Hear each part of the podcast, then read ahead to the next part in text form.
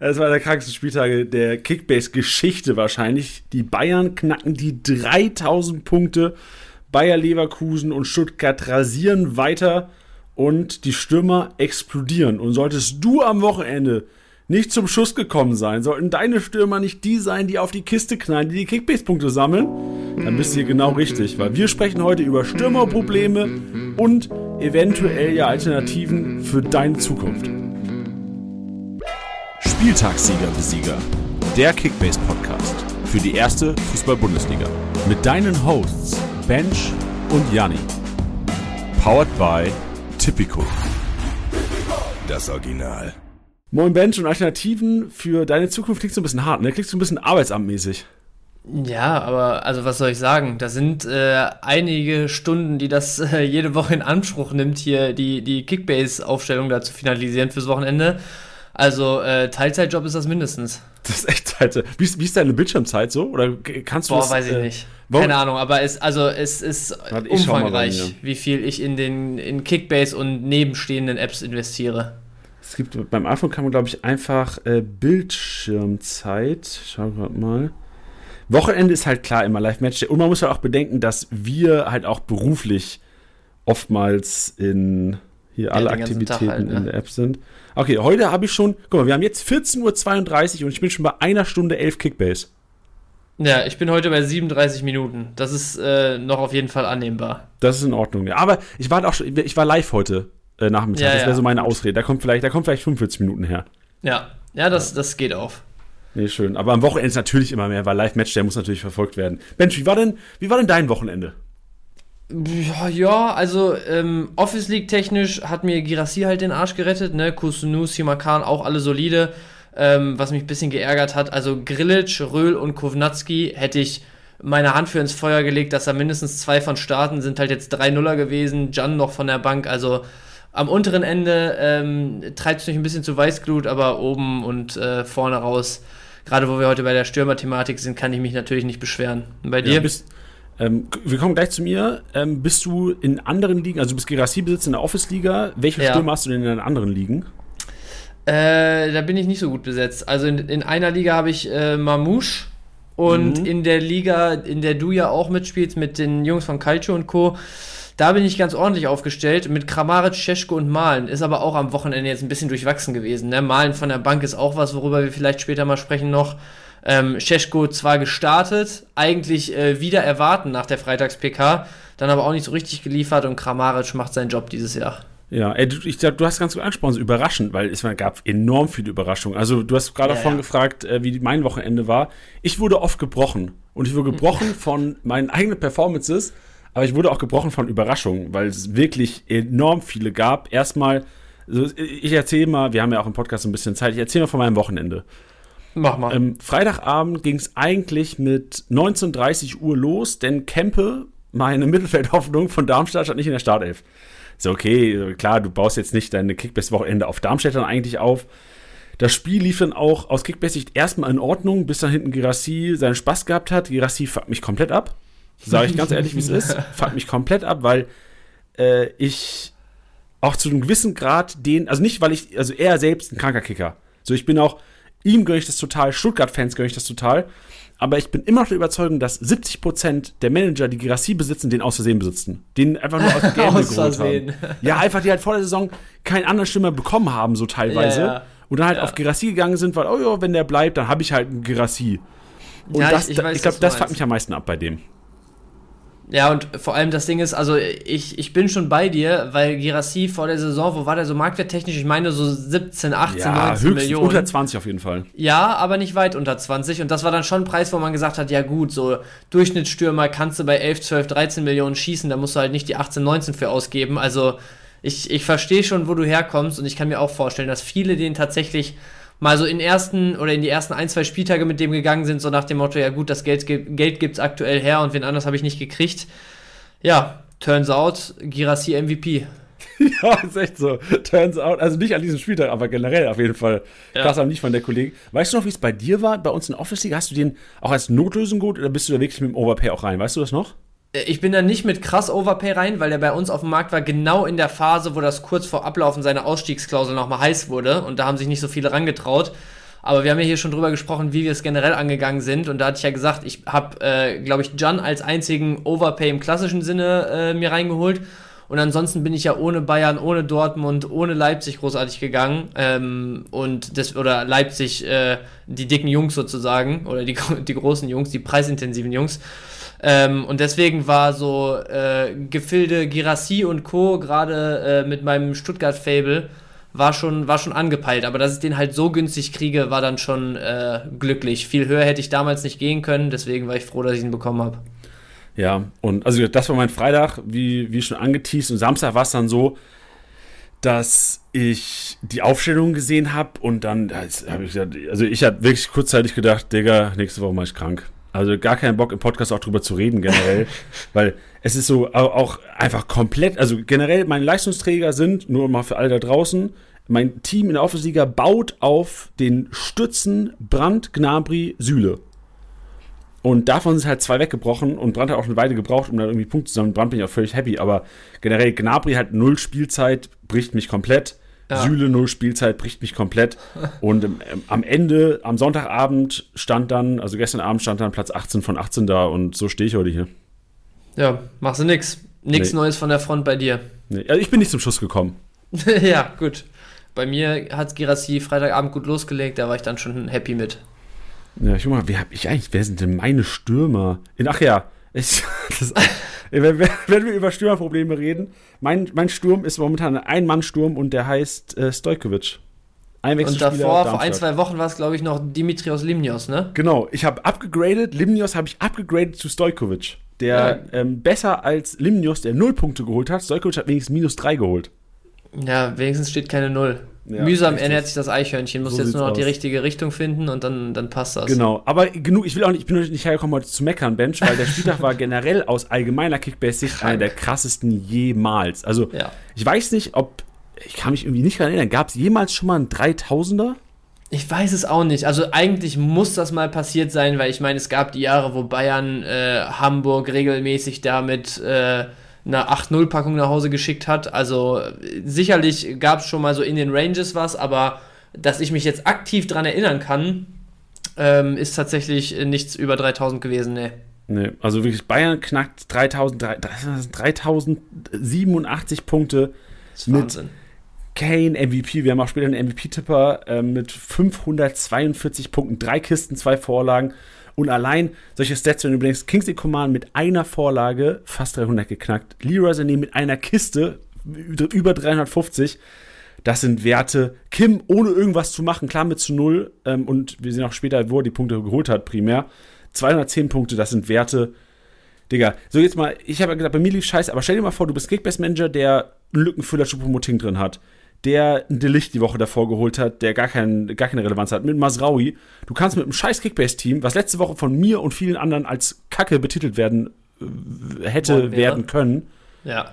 ähm, hast du, hättest du 1500 abreißen können und hast, sitzt wahrscheinlich heute da und weißt nicht, was du gemacht hast, um das zu schaffen. Ja, wirklich. Also Masraui, äh, kleiner Sidefact, habe ich auch schön Freitag 20 Uhr noch abgegeben. Ja, natürlich, machst, musst du auch nach der PK ja, machen. Ja, im Prinzip ja. Und bin aber mit Leimer gegangen, so mit dem konnte ich jetzt auch happy sein. Ne? Das war, ich hatte Leimer eingepackt die Woche, konnte dann 50-50 mich entscheiden. Dann dachte ich, okay, die PK war dankbar dafür, dass man wenigstens sicher mit einem von beiden gehen kann. Dann steht Masraoui doch in der Startelf. Also die Aufstellung am Wochenende, das war wirklich. Also Samstag 14.30, 14.40, als ich, als die Konferenzaufstellung kam, dachte ich echt, ich stehe im Wald, Alter. Also, ja. das war von Bayern über Dortmund bis äh, äh, Gladbach. Also das war durch die oh, Bank war das komplett Vogelwild, was da passiert ist. Auch ja. Mainz dann wieder mit ah, der Leipzig auch. Keine so Ahnung. Frostbeck nicht in der Startelf, Pause ja, nicht. Also, also ganz komische Sachen. Wahnsinn, wirklich. Also das so krass gebrochen vor der Konferenz äh, waren, glaube ich, schon lange nicht mehr so viele Managerinnen da draußen. Nee, das stimmt, ey, wild, wild, wild. Ja. ja, Leute, wir sprechen heute, wir haben schon angesprochen, natürlich über Stürmer und deren Alternativen. Haben natürlich aber trotzdem Mensch-Maschinenraum drin, emotionale Aufarbeitung vom fünften Spieltag, den Statistik-Snack, wo wir echt einige Stats drin haben, die die Spieler, die performen, unterstreichen, aber auch Spieler drin haben. Und ich, also ich sehe es, wer mir in den Kopf kommt, sofort Fofana, Union Berlin, alle Fofana-Besitzer, wir sprechen auf jeden Fall über ihn heute auch. Aber wir haben Spieler drin, die Kickbase-Punkte technisch noch nicht so explodiert sind, aber in Statistiken teilweise zu sehen sind, dass da eventuell bald eine Explosion kommen könnte. Und wir sprechen natürlich ähm, über, das ist, das ist krass, also alle, die letzte Woche Podcast gehört haben, können sich bestimmt erinnern. Wir hatten hier ähm, einen kleinen, äh, kleinen Umweg, also wir haben nicht über Kickbase primär geredet, aber dann über welchen Spielern wir gerne mal feiern gehen würden. So würden wir mit unseren eigenen Kickbase-Spielern gerne mal saufen gehen oder was würden wir machen und da ist extrem viel von euch gekommen und deswegen haben, müssen wir heute auch darüber reden. Also es gibt jede Menge und wenn euch Kickbase abfuckt, müsst ihr dafür allein dranbleiben. Es gibt jede Menge Stories aus der Community, wo Kickbase Manager, weiß ich nicht, nachts um vier im Club auf einmal vor sich Spiel XY gesehen haben. Also ähm, die es später alle. Also vielleicht auch, vielleicht sagen wir heute mal ein bisschen mehr, als man eigentlich sagen sollte in einem allgemeinen Podcast, der in der Öffentlichkeit steht.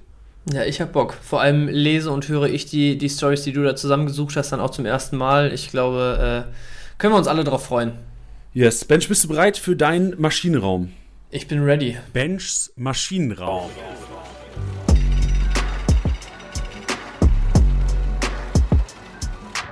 So, und dann auch direkt mal aufgeschlossen, vom Gefühl her auch ein bisschen fixer dann als die letzten Male in den Podcasts. Ähm, ja, dafür Saufgeschichten. Mensch, wir müssen Zeit. Ja, ja, ja stimmt, du hast gesagt. Okay, dann steppen wir auch schnell durch den Maschinenraum. Trotzdem muss ich euch sagen, habe ich heute einen mehr als sonst mit eingepackt.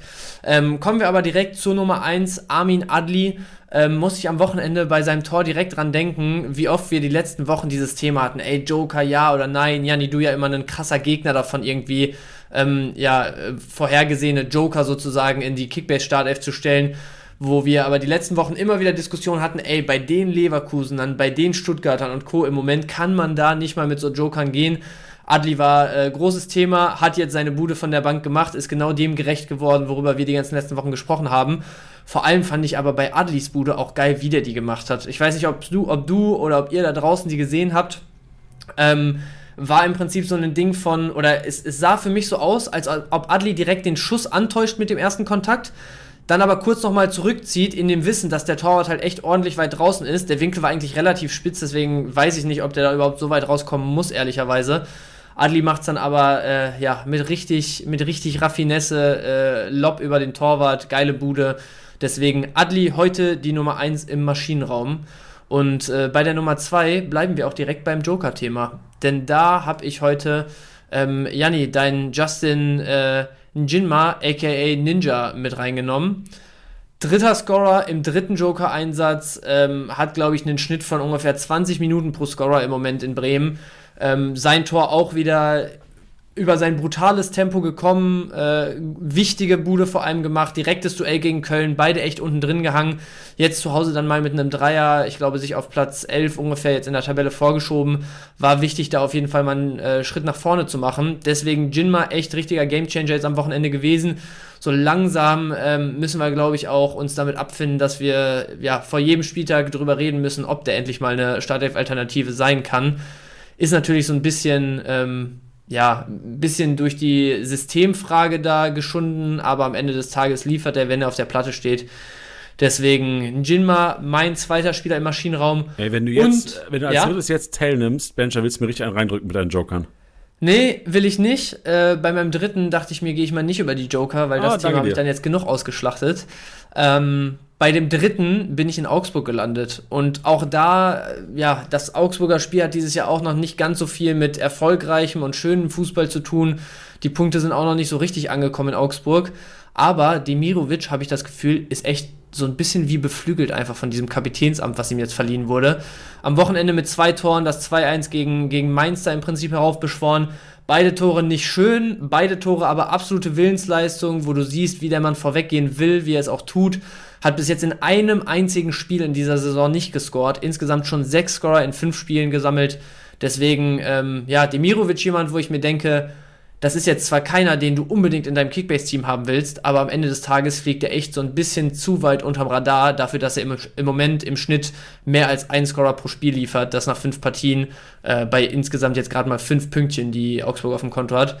Deswegen, Demirovic äh, ja, sollte aus meiner Sicht hier auch einmal die Bühne bekommen, die er dafür verdient hat in den fünf Wochen. Ich will, bei ja, Demirovic fällt mir sofort ein, ich habe vor der Saison, vor dem ersten Spieltag, habe ich gedacht, ich habe äh, Nico von One Football, mit dem wir auch in der Liga zocken.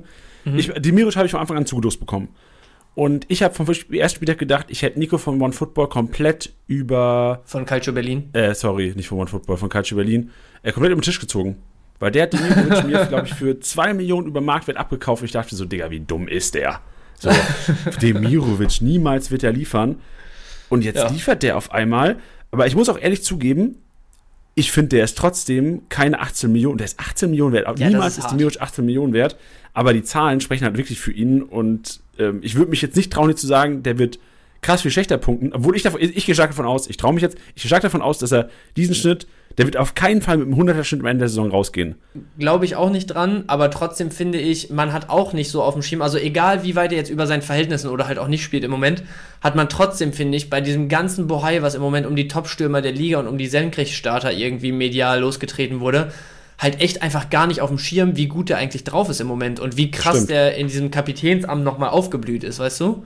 Ja, gebe ich dir recht. Also ich finde es toll, dass du ihn hier coverst, weil ich habe wirklich, also ich habe ich habe ihn leider auf dem Schirm, weil ich halt im Kopf habe, ah shit, ich habe ihn verkauft im ersten Spieltag. Ja, ich ja. hoffe das nicht, dass er so gut punkt bei der Kon Konkurrenz.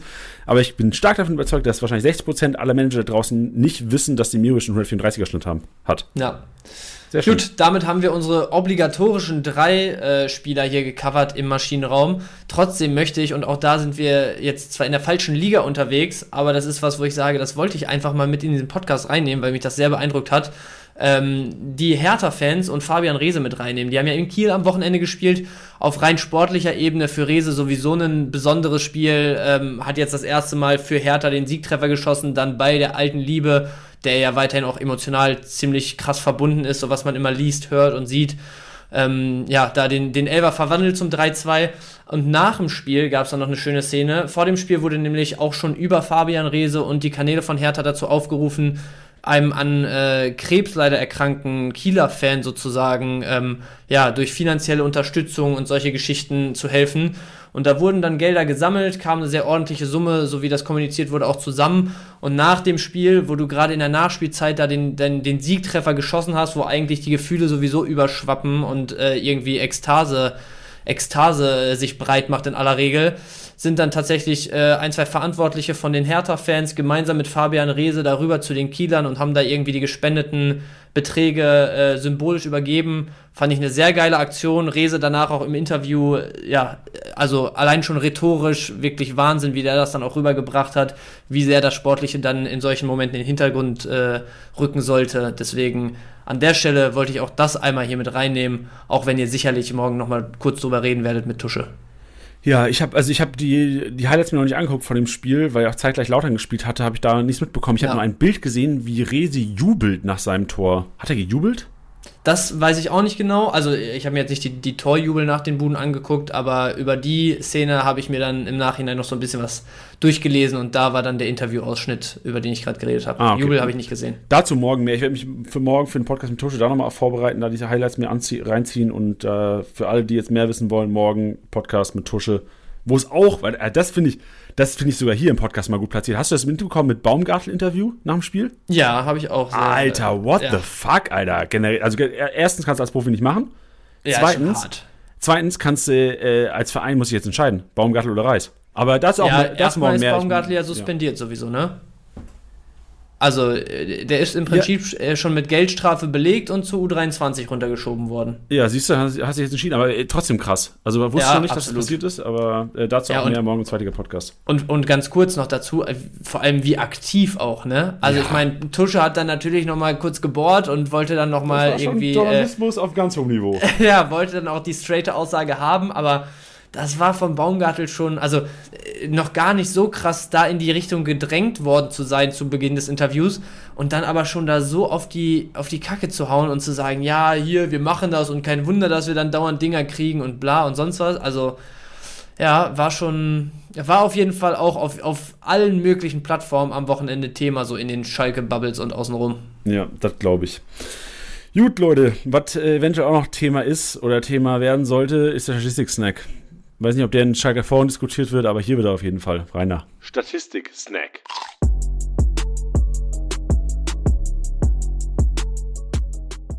Und wir kommen von Dimirovic, dem Augsburger, zum nächsten Augsburger, denn Juvileu ist back.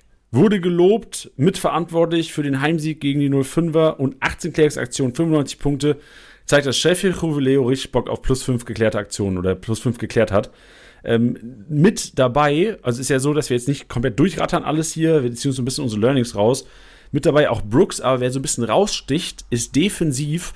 Und ich weiß nicht, ob du das Spiel komplett gesehen hast. Ich habe mir auch nur die Highlights, aber die Extended Highlights reingezogen heute von Frankfurt gegen Freiburg. Und in den Highlights war jetzt Keitel nicht so oft zu sehen. Finde aber geil für alle, die das Spiel nicht live gesehen haben und vielleicht nur die Highlights, dass wir hier Keitel nochmal highlighten, denn er hatte 24 Defensivaktionen und damit 83 Punkte gesammelt. Erstmal, wahrscheinlich hat ihn kein, keiner auf Rechnung, keiner im Team gehabt, weil alle dachten, inklusive uns, Röhl startet. Pustekuchen, Keitel gestartet, Keitel sehr solide gespielt, 83 Punkte geholt, allein durch Defensivaktionen und mitverantwortlich, mit Atobolu wahrscheinlich, dass er hinten da dass die Null stand. Ja, also ich habe es auch nicht ganz gesehen. Ich war auch sehr verwundert, äh, ja auch wie eben diskutiert als Röhlbesitzer, bisschen, bisschen perplex, ähm, aber auf jeden Fall ungewöhnlich. Auch gerade, dass wir hier nicht über einen Sechser sprechen, wo wir sagen, der ist physisch übertrieben stark und hat da irgendwie als sehr tiefer Sechser viel abgeräumt am Wochenende oder so. Mit Keitel bist du ja eigentlich eher bei einem spielenden Sechser, bei einem Achter fast, bei jemandem, der nicht irgendwie für extrem krasses Defensiv-Zweikampfverhalten, sondern eher für Qualität mit Ball am Fuß und so bekannt ist. Deswegen, ähm, ja, sehr überraschend für mich auch, aber trotzdem geiles Learning. Und gerade weil er so aufgetrumpft hat, ich meine, hat insgesamt dann 123 Punkte gemacht, stand jetzt, ist eigentlich auch davon auszugehen, dass er nächste Woche wieder spielt. Und da sprechen wir dann aktuell über nicht mal 3 Millionen Marktwert. Also einpacken. Ja, und einpacken, sage ich auch, ist auch Fofana für mich. Fofana ist einer, der für euch die Stürmerprobleme langfristig lösen könnte. Denn eingewechselt worden am Wochenende und ihr seht auch Geraldo Becker, glaube ich, auf dem Cover sogar vom Podcast gerade. Fofana ist für mich einer, der Schwung reingebracht hat, eine Aktion hatte, bisschen Pech im Abschluss, aber Kategorie Dribbelkönig, Fofana mit drin, mit sechs erfolgreichen Dribblings, überlegt euch das, das nur in Halbzeit 2 und Kategorie Torhungrig, vier Abschlüsse, 40 Punkte so gemacht. Also Fofana mit 77 Punkten bei einer 0-2 Niederlage von Union Berlin sehr, sehr solide wird mir als Fofana-Besitzer Hoffnung geben und mich animieren dazu, wenn der Kollege auf dem Markt ist, eventuell mal reinzubuttern, weil vielleicht ist das Stürmer-Duo der Zukunft, der nahen Zukunft, Fofana Behrens. Ja, kann gut sein. Vor allem da auch nochmal dazu gesagt, ganz plakativ, in nur einer Halbzeit, also der ist zur Halbzeit reingekommen, ne? 77 Punkte ist das schon echt ein richtiges Brett bei Niederlage. Ähm, und vor allem war ja so ein bisschen, oder was heißt so ein bisschen, vor allem war das Argument ja im Vorfeld, dass Fofana zuletzt relativ wenig Spielzeiten bekommen hat, weil der einfach eine kleine Formdelle hatte, weil der einfach nicht so in, ja, in, in Trab gekommen ist, wie man es wie man's von ihm gewohnt war davor oder sich erhofft hat. Und ich würde behaupten, mit der Halbzeit, wo der jetzt wirklich richtig Alarm gemacht hat, also so ein, zwei Dribblings habe ich auch aus den Highlights noch im Kopf, da irgendwie teilweise an der Grundlinie, wo der zwei, drei Gegenspieler auswackelt also das äh, hat nicht mehr viel mit einer Formdelle zumindest nach unten gewölbt zu tun, ehrlicherweise. Richtig. Und vor allem, es gibt ja auch die Variante, dass Fofana Becker und Behrens spielen. Die hatten wir auch schon ja. gehabt im 3-4-3. Also vor allem jetzt gegen Heidenheim, das ist auf jeden Fall einer, der, der mir vorm Statistik-Snack nicht so auf dem, auf dem Zettel war. Und durch Statistik-Snack mir auf jeden Fall jetzt einer ist, den ich, äh, ich weiß nicht, ob das bei uns vergeben ist, aber ich tippe mal, oder? Fofana mm, ja, ist vergeben. Digga, der Kollege hat eine Doppelspitze mit Geraldo Becker und Fofana. Feierabend. Fürs, fürs, nächste Wochenende schön und gut, aber also der, der hat ja auch eine, eine kleine Vorliebe für Geraldo Becker. Ich glaube, damit fährst du dieses Jahr noch nicht so gut. Ja, ganz kurz zur Erklärung. Ich glaube, das haben wir vor einem Jahr vielleicht schon mal im Podcast hier gecovert. Wir, Kickbase ist ja ein Unternehmen, was ähm, inzwischen auch sehr viel remote arbeitet. Also wir haben, glaube ich, über 40 Mitarbeiter inzwischen, 45, 50 fast. Und ähm, wir haben zwar, unser Film sitzt zwar in München, aber wir arbeiten aus Düsseldorf, Mainz, Bielefeld, Kroatien, Berlin. Ähm, wir haben noch andere, ich vergesse jetzt safe irgendwelche Orte, aber im Grunde ist es ja Schnuppe. Ähm, und wir haben äh, so ein Virtual Workspace, wo wir, ähm, wo, wo, man so Meetings abhält. Also im Grunde genommen können wir es vorstellen, so wie Sims nur geil ähm, also nur halt auch nicht als Game, sondern als Arbeits. Äh, wie Sims äh, nur produktiv. Genau, wie Sims nur produktiv.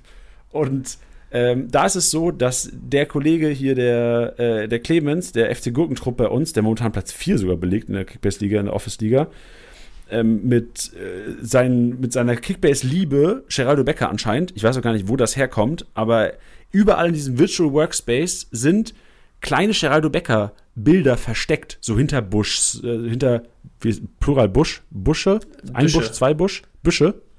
ja. Danke dir. So hinter Büschen und wow, Digga, wie dumm war ich gerade. Äh, hinter Büschen, hinter Wir haben da so ein Fußballstadion mit Fußballfans haben wir da irgendwie drin. Und bei den Fußballfans ist so ein Geraldo Becker versteckt und sowas. Also so weit geht's schon, dass der ähm, uns irgendwie indirekt Prime will, dass Becker ein geiler Kicker ist, weil er uns überall in unseren Offices da Geraldo Becker versteckt. Ja, wird Zeit, dass er mal in die Premier League wechselt jetzt. Ey, ich bin auch. Allein deswegen hätte ich schon Bock, dass Geraldo Becker nicht mehr Kickbase äh, Ja, wirklich. Wechsel mal, Digga. Naja. Gut, dann haben wir auch noch, also generell Boniface müssen wir ansprechen. Also Boniface, Gerassi und Kane mit den sind die drei Spieler mit den meisten Abschlüssen am Wochenende. Ich glaube, das ist jetzt für keinen was, wo was überraschend ist. Ne? Also Boniface, also überragend. Ich habe jetzt keinen Bock, den Kollegen noch weiter zu hypen, weil ich glaube, komplett Kickbase steht Kopf wegen diesem Kollegen. Komplett jeder Kickbase-Manager da draußen liebt den, die ihn haben, lieben ihn, die ihn nicht haben, lieben ihn wahrscheinlich trotzdem, aber hassen die Kollegen, die sie haben. Aber Boniface, individuelle Klasse, hat auch nochmal ge gezeigt, dass ein Siersleben und ein Mainka wahrscheinlich Albträume haben von ihm die komplette Woche. Ja, aber ich habe gerade nebenher nochmal rausgesucht, weil ich auch, also jeden Spieltag hört man irgendwie Boniface wieder mit so und so viel Torschüssen und bis jetzt die meisten in der Saison, deswegen habe ich es jetzt gerade nochmal rausgesucht. Und der hat jetzt in fünf Spielen 37 Schüsse abgegeben. Also, das sind, das sind über sieben Schüsse pro Spiel. Und wir haben hier in der Torung-Statistik, also teilweise, ich meine, Kane am Wochenende bei einem 7-0 gegen Bochum fünf Abschlüsse gesammelt, ne? Boniface in der ganzen Saison bislang im Schnitt sieben Richtung Tor abgegeben. Also das ist, das ist absolut geisteskrank, aber ich finde, das fällt auch wirklich jedes Spiel auf, wenn der Typ den Ball am Fuß hat und nicht irgendwie von drei Gegenspielern noch umringt ist und überhaupt keinen Weg Richtung Tor sieht, dann versucht er sich da jedes Mal irgendwie durchzutanken. Das ist echt Wahnsinn.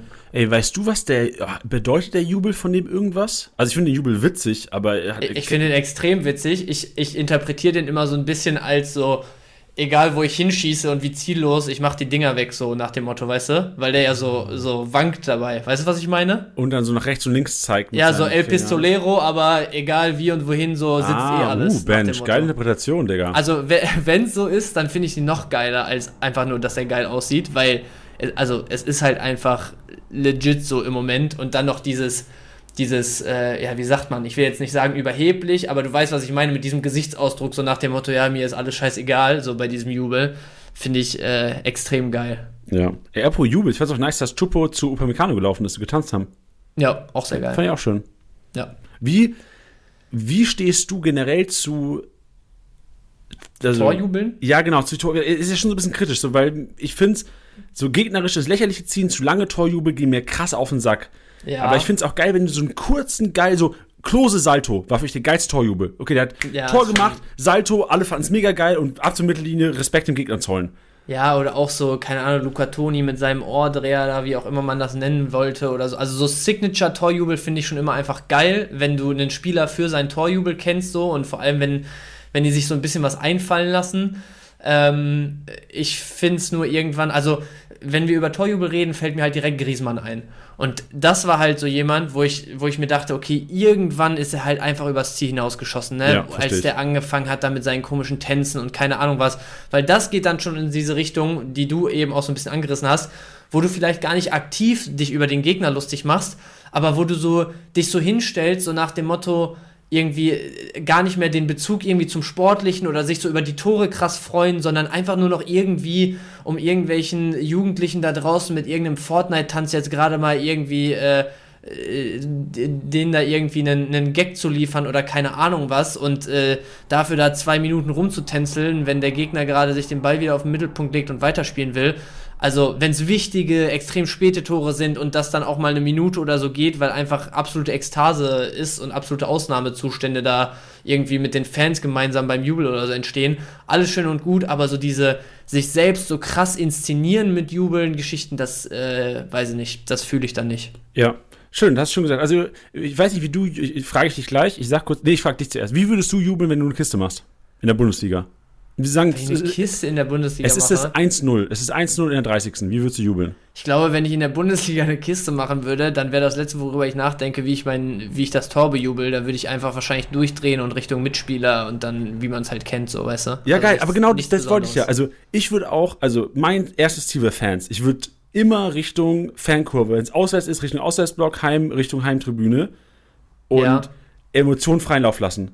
Und ich, ich glaube sogar, Also, Ja. sorry, wenn ich da jetzt reingrätsche. Mach ruhig. So, ich hatte nämlich jetzt gerade noch den Gedanken, ich weiß gar nicht, ob das jetzt gut oder schlecht ist. Wahrscheinlich fühlen das nicht viele, aber mein erster Impuls wäre irgendwie, erstmal Richtung Torvorbereiter und Team zu gehen, als Uh. Richtung Fans. Okay, Ich also weiß gar nicht warum, aber ich glaube, also ich, ich würde erst mit der Mannschaft und dann halt so Richtung Fans. Hey, Digga, du zockst doch, du spielst doch Fußball. Wie jubelst du denn, wenn du eine Kiste machst in der Kreisliga? Ja, mit den Jungs. Aber ich habe, also Ja, da genau auch daher kam Fans der halt. Gedanke gerade, gen genau daher kam der Gedanke gerade, weil ich mir dachte so, ja, da gehst du ja auch zuerst mal so Richtung Vorlagengeber und keine Ahnung, äh, jubelst mit den Jungs so.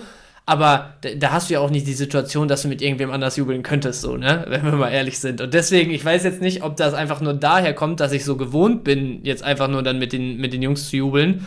Oder ob es in der Bundesliga auch so wäre, wenn du halt auch die Möglichkeit hast, mit äh, 10.000 Fans auf der Stehtribüne da irgendwie einen äh, abzufeiern. Ja, gibt es Teamkollegen oder Gegner, die so jubeln, als wären sie Bundesligaspieler? Also bedeutet so, gibt es Leute, die so jubeln wie ein äh, Boniface, aber halt in der Kreisliga?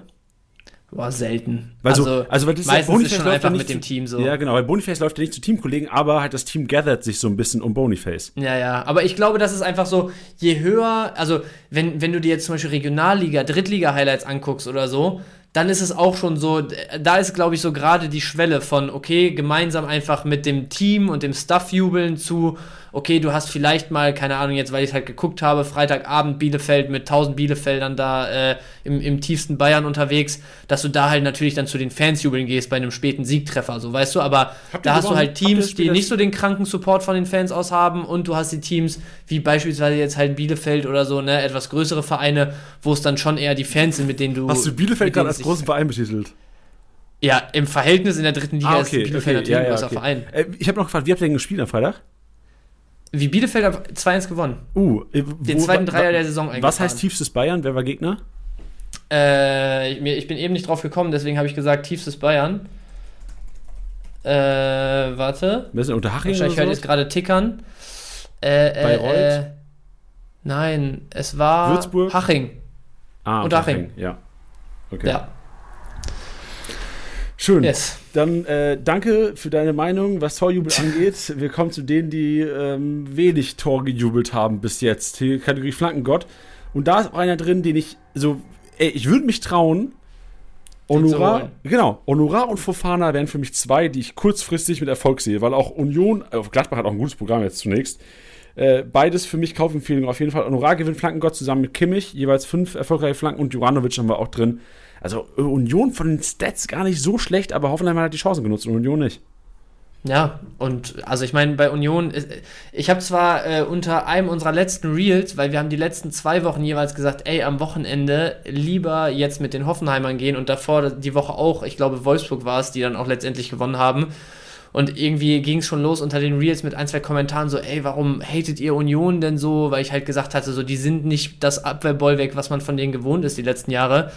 Es ist halt einfach so. Im Moment geht denen so ein bisschen die Stabilität flöten. Ich habe auch äh, zum Beispiel vollstes Verständnis dafür, dass du jetzt am Wochenende halt dann ein Spiel hast, drei Tage nachdem du dein erstes Spiel auf Champions League-Ebene auswärts im Bernabeu, also ein krankeres Szenario gibt's einfach nicht für so einen Champions League-Auftakt, nachdem du da einen extrem kräftezehrenden Kick hattest, da ganz spät dann erst das Tor bekommst und so. Also es ist im Moment auch einfach vieles, was zusammenkommt, weil ich glaube, jetzt ohne Doppel-Dreifach-Belastung Belastung, hätte ich jetzt auch nicht gesagt, dass Union da wieder irgendwie zwischenzeitlich nach 10, 15 Spieltagen um die Tabellenführung spielt, aber dass du trotzdem eine solide Runde spielst. Im Moment kommt halt noch dazu, dass du eine krasse Belastung hast. Im Moment kommt halt noch dazu, dass dann irgendwie, ja, vielleicht mal der ein oder andere Stürmer da formschwach ist, der die letzten Jahre am Anfang krass geliefert hat und und und. Aber es ist nun mal einfach Fakt, dass Union im Moment sowohl Kickbase-Punkte technisch als auch, ja, einfach real und real taktisch nicht zu den Top-Teams der Liga gehört. Für mich zumindest. Ja, ey, safe. Also gebe ich, dir- geb ich dir komplett recht. Trotzdem gibt mir das so ein bisschen Hoffnung, weil Ja, also Union war ja noch nie ein krass Kickbase-relevantes Team. So, die haben defensiv, stimmt. hast du gerne Spaß gehabt dran. Aber so, solche Statistiken hätte ich jetzt, wüsste ich nicht, dass sie 2-0 verloren haben und ich sehe hier einen Juranovic und, und, und einen Fofana in dem Statistik-Snack, ja. hätte ich gesagt, die hätten wahrscheinlich 1-1 gezockt oder sowas. ja, ja, wahrscheinlich schon, das stimmt. Also von Aktion her ähm, wahrscheinlich trotzdem Durchschnittsunion, so wie die eh immer spielen. Die haben Ja. halt nur ein bisschen Ergebniskrise, weil auch gegen, also gegen Wolfsburg vergi- verlierst du 2-1. Auch, hätte auch anders laufen können. Gegen Hoffenheim, Ja, verlierst du 0-2, hätte auch anders laufen können. Also gefühlt, okay, gegen Leipzig kriegst du Klatsche, aber so gefühlt ist, spielt Union jetzt nicht krass anders als letzten Jahre, nur die Ergebnisse kommen Nee. halt nicht so.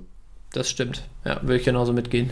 Gut, dann haben wir noch die Kategorie, wo Kim krass weit vorne ist. Die Kategorie Lufthoheit ist nicht Licht, ist nicht, ähm, ich glaube, Upamecano ist dann zur Halbzeit gekommen für Licht. Kim, Ja. sieben erfolgreiche Luftzweikämpfe geführt, gewinnt die Kategorie so und haben auch Behrens wieder drin. Das wird auch, also wir haben generell Unioner in den Kategorien drin und so nagelt uns jetzt nicht dran fest, aber irgendwie ist es ein Indiz dazu, dafür, dass Union einfach weiterhin Union-Fußball spielt, würde mich jetzt nicht dazu bringen, aus Kickbase Manager auf einmal Union zu verkaufen. So, ich, ich hätte sie wahrscheinlich gar nicht erst gekauft. Aber jetzt, wo ich sie hab, ähm, so wenn die Ergebnisse wieder kommen, werden die auch ihre grünen Balken wiederholen. Ja, aber also irgendwie jetzt, wo wir gerade die Statistiken so durchgehen, äh, finde ich auch, wird es wieder halt krass deutlich.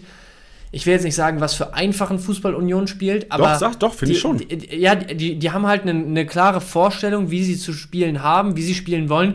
Die kommen viel über Standards, die am Wochenende Juranovic getreten hat. Die kommen viel darüber, dass sie Behrens als Zielspieler suchen, der jetzt wieder bei den Kopfballduellen vorne mit auftaucht. Die kommen viel darüber, dass du Behrens halt als Zielspieler suchst über die Außenbahn. Juranovic, Standards und Flanken aus dem Spiel und, und, und. Linksverteidiger kann da im Zweifel auch noch bei auftauchen. So gut, Fofana ist dann natürlich jetzt jemand außer der Reihe, kommt halt rein und versucht sich da, versucht sich da zu beweisen und anzubieten. Ist jetzt nicht der Klassiker, dass hier ein Unionsspieler mit sechs Dribblings oder so auftaucht. Aber so, was, was das Muster an und für sich angeht, du hast schon recht, es ist halt eigentlich genau das Union, was es sonst auch ist. Du spielst relativ physisch in die Spitze mit einem, mit einer Kante, die da mindestens unterwegs ist. Du spielst weiterhin aus deiner Dreierkettenordnung, versuchst auf defensive Stabilität zu setzen, hast ein kompaktes Zentrum, versuchst viel über Standards und die Bälle hoch ins Zentrum zu spielen nach vorne. Also eigentlich alles wie immer und genauso wie du sagst, sonst hatte man vielleicht ein Stück weit das Spiel Glück, hat es aber auch einfach sehr, sehr effektiv immer gespielt. Ja, im Moment ist es dann, äh, ja, fehlendes Spielglück einfach wahrscheinlich. Ja. Also ich finde auch, aus Kickbase-Manager-Sicht finde ich es jetzt gar nicht so schlimm, dass sie so verkackt haben die letzten drei Spieltage. Also die haben ja dreimal komplett auf den Sack bekommen, also nicht Ja. komplett auf den Sack, aber eine Kiste nur gemacht, letzten drei Spielen, ähm, sieben Gegentore.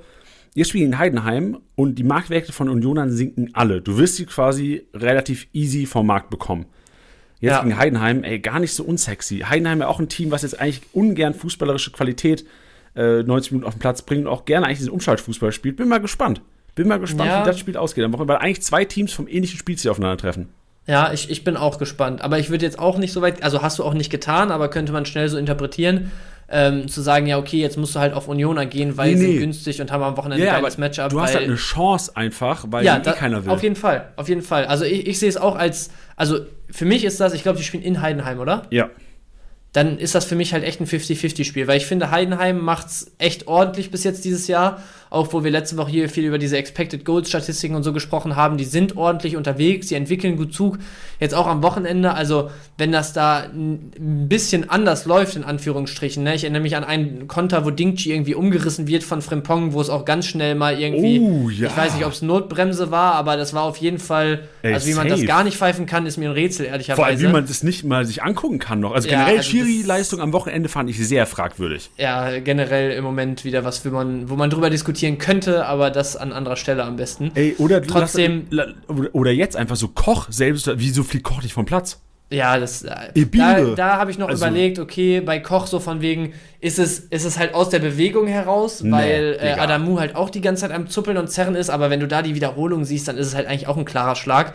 Und bei äh, Ebimbe, was du gerade angesprochen hast, das fand ich wirklich sehr wild, weil das sind genau die Klassikersituationen, wo in den letzten Wochen halt, ja, rot für gegeben wurde, auch immer völlig zu Recht, weil ich meine, wenn, wenn du da halt wirklich richtig draufstehst, dann im, also in der, im Schienbein, so blöd gesagt, jetzt von der Seite, dann kann das auch ganz schnell mal Schien- und Wadenbeinbruch oder, keine Ahnung, Sprunggelenk komplett gesplittert oder whatever sein, so.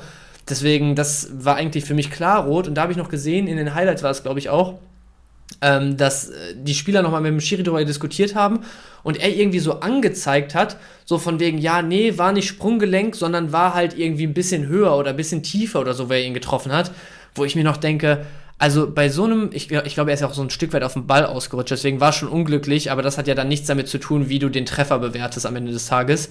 Und wenn jemand so da einsteigt und so mit offener Sohle irgendwo in, in Sprunggelenksnähe unterwegs ist, als ob du dann die Bewertung dieser Situation davon abhängig machen könntest, ob der jetzt zwei Zentimeter oben oder unten weiter trifft. Also, weißt du, was ich meine? Du sagst ja auch nicht, wenn jemand ihm da äh, eingesprungen, äh, hüfthoch da, äh, keine Ahnung, das Knie wegtritt mit einer Grätsche an der Seitenlinie, sagst du ja auch nicht, ja, okay, das war jetzt nicht genau Kniehöhe, dass alle, der ganze Bandapparat da zerschmettert, sondern er trifft ihn ein bisschen weiter unten, wo das, wo das Bein halt stabiler ist, so. Ja, ey, Digga, also genau dieselbe Meinung. Also wirklich, und halt am Spieltag davor kriegt ein Magliza rot für, ja, Junge, dass sein kleiner also, äh, Fingernagel den Ball berührt. Ja, also, also ich, du hast schon recht, sehr wild im Moment wieder. Mensch, ja, ich, ich will mir, ich, ich, also ich beschwere, ist ja auch nicht unsere Plattform gegen Schiedsrichter zu wettern hier. Die haben ja auch einen toughen Job so und ja, safe. es ist ja auch gar nicht so, dass ich denen auf dem Platz den Vorwurf mache. Es ist halt für mich einfach, ich bin immer Ritter der Gerechtigkeit, ne? Naja. Und ich, ich finde das einfach ungerecht, wenn ich halt sehe, ja, dass ja. dann der nicht rot bekommt und der ja, für dieselbe Aktion rot. Weil, also, ich erinnere mich an Davies, Heimspiel Stuttgart vor zwei Jahren, selbe Situation rot bekommen. Höfler hat selbe Situation rot bekommen. Es gibt ja, halt, also, ja, auch zu Recht, finde ich. Also ja, gerade genau. bei diesen auf den Knöchel springen mit äh, gestreckten Beinen und so, das geht gar nicht. Aber äh, du hast gerade schon richtig gesagt und vielleicht machen wir es damit zu, weil ich glaube, wir sind sowieso beide derselben Meinung. Am Ende des Tages sind die Schiris auf dem Platz die ärmste Sau jeweils, weil die setzen einfach nur das Regelwerk um, so wie es gefühlt alle zweieinhalb Safe. Monate ja, irgendwie umgeschrieben wird. Die können nichts dafür, dass alle drei Monate die Regel auf einmal neu ausgelegt werden muss. Wir und alle anderen, also ich würde uns jetzt mal mit den klassischen Fußballfans an der Stelle gleichsetzen, die halt einfach nicht jedes Mal dieses ganze Regelwerk da studieren, sondern halt, ja, okay, jetzt habe ich gerade die und die Auslegung der Handregel von den letzten Aktionen im Blick, so, oder noch im, im Kopf. Drei Monate später, wenn das aber schon wieder irgendwie umgeschrieben und anders ausgelegt ist, dann wetter ich natürlich dagegen, wenn es nicht entschieden wird wie vor zwei Monaten, obwohl es dann halt an, anstelle der Schiedsrichter, die, die Ausführenden dann auf dem Platz sind, halt genau richtig ist. Deswegen, die sind am Ende des Tages die ärmste Sau und es ist absolut unfair, dass die dann irgendwie hier immer auch von uns jetzt die, die Schelte dafür kriegen. Aber so dieses ganze System ist halt einfach komplett kaputt von A bis Z. Okay, weil will ich jetzt, also weiß ich auch zu wenig, um jetzt über, das, über große Systemfragen zu stellen, aber ich glaube generell, also ja, weiß ich, will dazu nichts mehr sagen, glaube ich. ja, wir, wir lassen es so stehen, glaube ich. Wir lassen es so stehen, sonst machen wir heute äh, wieder nicht zum Schluss gekommen, die Edition. Nicht, dass der Podcast später wieder offline geht. Was meinst du mit offline? Achso, du meinst, dass gesperrt wird oder noch weiter. Ja, Achso, ja. ja, ja. Nee, nee, lassen wir lieber. Äh, wir machen Statistics waren noch mittendrin und zwar Passmaschine. Und da ist es ja so, dass Pass gegnerische Hälfte plus 1, Pass letztes Drittel plus 1 und präziser langer Pass plus 1 kumuliert werden. Und Leverkusen hat im Spiel gegen Heidenheim, ich habe es gerade rausgesucht, das habe ich natürlich wieder vergessen mit der ganzen Schiedsrichterdiskussion, äh, 72% Ballsitz gehabt. Krank. Und klar, Schüsse haben wir geredet, so, die haben 21 Schüsse aus Kiste gehabt, Heidenheim 2, also komplett einseitiges Spiel. 10 Großchancen, Heidenheim hatte eine. 822 Pässe Leverkusen, 321 bei Heidenheim. Also es war eine komplett einseitige Partie. Und das siehst du halt auch in den Kickbase-Punkten. Allein realtaktisch siehst du schon, dass, warte, 2, 4, 6, 7 Leverkusener realtaktisch in der gegnerischen Hälfte platziert waren. Das ist eine, das also ist nur die Dreierkette, Kusunu, Tapsobata waren in, äh, in der eigenen Hälfte. Und natürlich klar, Radetzky. Aber technisch enorm offensiv. Bedeutet Palacios 106 Rohpunkte allein durch Pässe. Chaka, ich finde generell interessant, dass Palacios mehr Ballaktionen oder mehr Pässe in der gegnerischen Hälfte hat als Chaka. Kleines ja. Learning. Hätte es auch anders erwartet, oder? Hätte ich auch anders erwartet, ja. Chaka auf der 2. Dann Stiller, das, also Freitagabend das Spiel habe ich ja gesehen, ne? Also leider. Und Stiller hat mir wirklich getaugt. Also ja. ich, ich hatte nie so gute Erinnerungen. Es war das erste Stuttgart-Spiel, was ich quasi im, im Einzelspiel gesehen habe. Sonst war es, glaube ich, immer Konferenz oder sowas. Und Stiller war richtig gut. Ich habe den. Ja. Also, hast du den so gut in Erinnerung gehabt? Ja, also was heißt so gut? Ich meine, das Spiel war jetzt auch am Ende des Tages dankbar, ne? Oder was heißt das Spiel war dankbar? Ich finde Stuttgart, die Form des Teams ist halt im Moment sehr dankbar. Gerade so für einen Karason, einen Stiller und so, die halt mit Ball eher glänzen können, weil du hast viele Aktionen. Du siehst auch im Moment, ey, selbst Sagadu nach so einem Eigentor, wie mutig die danach trotzdem noch hinten raus so Situationen unter Druck lösen, ne? Mit Kurzpassspiel, ein Kontakt über drei, vier, fünf Stationen da als letzte Kette im Prinzip. Und das kommt halt solchen Spielern wie so einem Stiller, der halt einfach ein richtig gutes Passspiel hat, der ein richtig gutes Gefühl für Räume hat, der einen richtig feinen Fuß dann auch mal für so einen finalen Pass oder einen tiefen Pass hat. Das kommt denen halt extrem entgegen. Deswegen, ich glaube, für ihn ist das sehr, sehr dankbar, im Moment in der Stuttgarter Truppe halt zu spielen. Wenn er, keine Ahnung, andererorts, wo es jetzt einfach durchschnittlich im Moment laufen würde, kann es halt gut sein, dass er wahrscheinlich auch einfach nicht positiv auffallen würde. Aber dass er genau die Qualitäten mitbringt, die ich gerade aufgezählt hat, äh, aufgezählt habe. Ich meine, in den ganzen U-Nationalmannschaften, der war Ewigkeiten Kapitän. Ich weiß nicht, ob der sogar bei der letzten U21 EM Kapitän der Mannschaft war. Immer der Mann für die Standards gewesen und so. Also, das ist schon jemand, der ein richtig geiler Zocker ist und im Moment halt wahrscheinlich einfach genau, oder was heißt wahrscheinlich aus meiner Sicht, in genau der richtigen Rolle da in Stuttgart eingesetzt wird. Ja, apropos richtige Rolle, da gehen wir weiter, denn Rami Benzebaini ist der einzige Dortmunder, der hier vertreten ist. Und in der Dreierkette als linker Innenverteidiger, gerade realtaktisch, wenn man sich das Ganze anschaut, echt gut dabei. Also die Schlotterbeck viel defensiver eingebunden. So als Schlotterbeck-Besitzer hast du wahrscheinlich durch diese Dreierkette, sollte er weiterhin da zentral spielen, können wir nachher darüber mal diskutieren, wie wir die Dortmunder sehen. Oder brauchen wir vielleicht gar nicht darüber diskutieren, weil Freitagabend können wir es eh einsehen vor Spieltag. Ja. Aber Rabi Benzema-Eni hat diese Dreierkette enorm gut getan also klar, mit Jamie Bino Gittens vor sich und dann, ich glaube, nach Wechsel war dann äh, Malen, glaube ich, links, wenn ich es richtig im Kopf hatte. Ja, müsste. Oder Brandt auf links gegangen, Malen rechts. Ist ja auch Schnuppe im Grunde genommen, aber eine viel effektivere, äh, viel aktivere Seite und Rami Benzebaini für mich, auch wenn Dortmund jetzt keinen guten Fußball gespielt hat, äh, keinen überragenden Fußball gespielt hat, obwohl sie echt am Ball waren, aber die Ideen vorne wieder ein bisschen gefehlt haben, Rami Benzebaini eigentlich der beste Mann auf dem Platz gewesen. Ja, war also, ein sehr ordentliches Spiel auf jeden Fall in der Rolle. Ja, okay, Marco Reus hat Kiste gemacht, aber ausgenommen von von ja. Reus Benzemaini. Für mich der Gewinner der Dreierkette bei Dortmund. Ja, kann sehr, sehr gut sein, dass sich das auch so fortsetzt. Wir werden sehen. Ja, ist gut. Das war das, der Statistik-Snack für den Spieltag. Haben ein paar Erkenntnisse rausgezogen und schauen jetzt mal genauer hin. Und wir schauen vielleicht erstmal zurück. Denn letzte Woche haben wir drüber gesprochen. Ich weiß gar nicht mehr. Ich, hatte, ich, glaub, ich weiß gar nicht, wie das Ganze losging.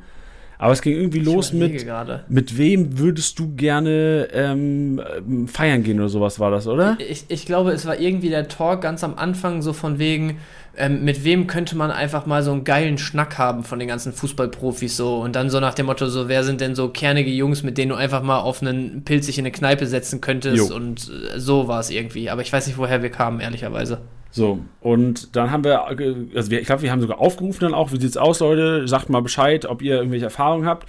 Und relativ schnell nach Podcast-Veröffentlichung haben wir ein Bild zugeschickt bekommen von Nils, der ein Bild geschickt hat von Ballermann mit der komplett, also wahrscheinlich mit seiner Fußballmannschaft und der kompletten Darmstadter Truppe. Also ich erkenne da, also wie sehe ich denn auf dem Bild alles?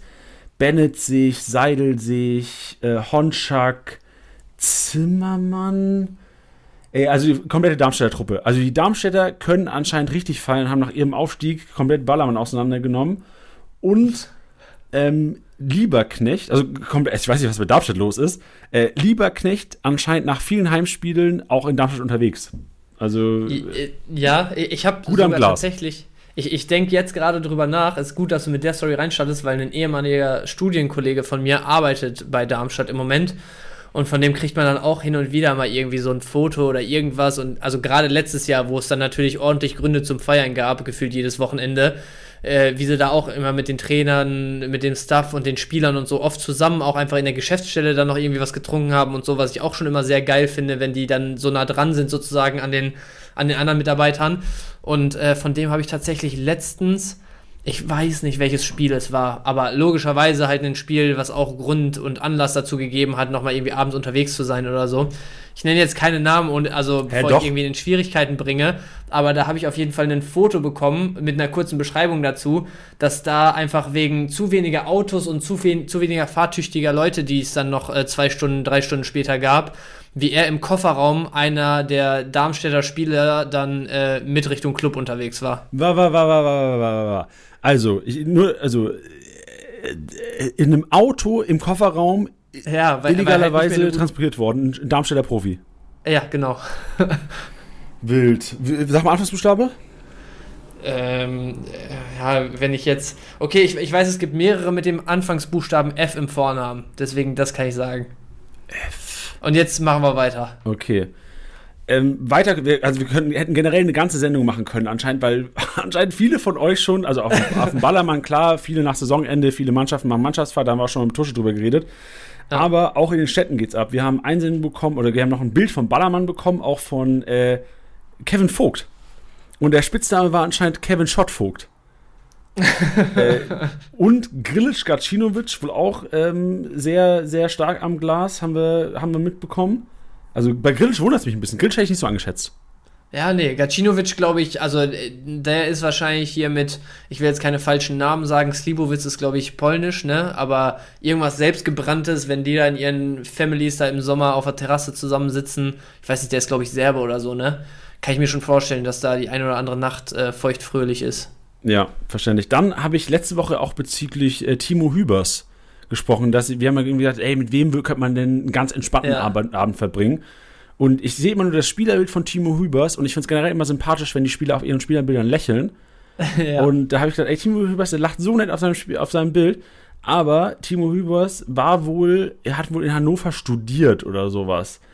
Der hat ja auch in Hannover gespielt. Ja, aber krass, dass er da noch studiert hat. Also war mir gar nicht so bewusst. Ja, ich glaube, Hübers war ja so von der Laufbahn her jemand, der dann aus der zweiten Mannschaft so ein bisschen dazu gestoßen ist und dann eine gute Rolle gespielt hat. Also ich, das wird so ein Ding gewesen sein von U23, mal gucken, wofür es noch reicht und nebenher halt schon mal ein zweites Standbein aufbauen, oder? Ja, also zu Hannover-Zeiten haben wir geschickt bekommen, dass der Kollege richtig wild unterwegs war, auch was Studiekneipen und Co. angeht. Aber zu Kölner Zeiten, jetzt pass mal auf, apropos Spieleabend, äh, Lars schreibt nämlich, war mit ein paar Kumpels im Biergarten im Park was trinken. Irgendwann kommt Thibaut Hübers mit seiner Freundin, nehme ich mal an, also er ist kein FC-Fan, kennt nicht aus, wer seine Freundin ist, im Biergarten unterm Arm, aha, Backgammon-Set.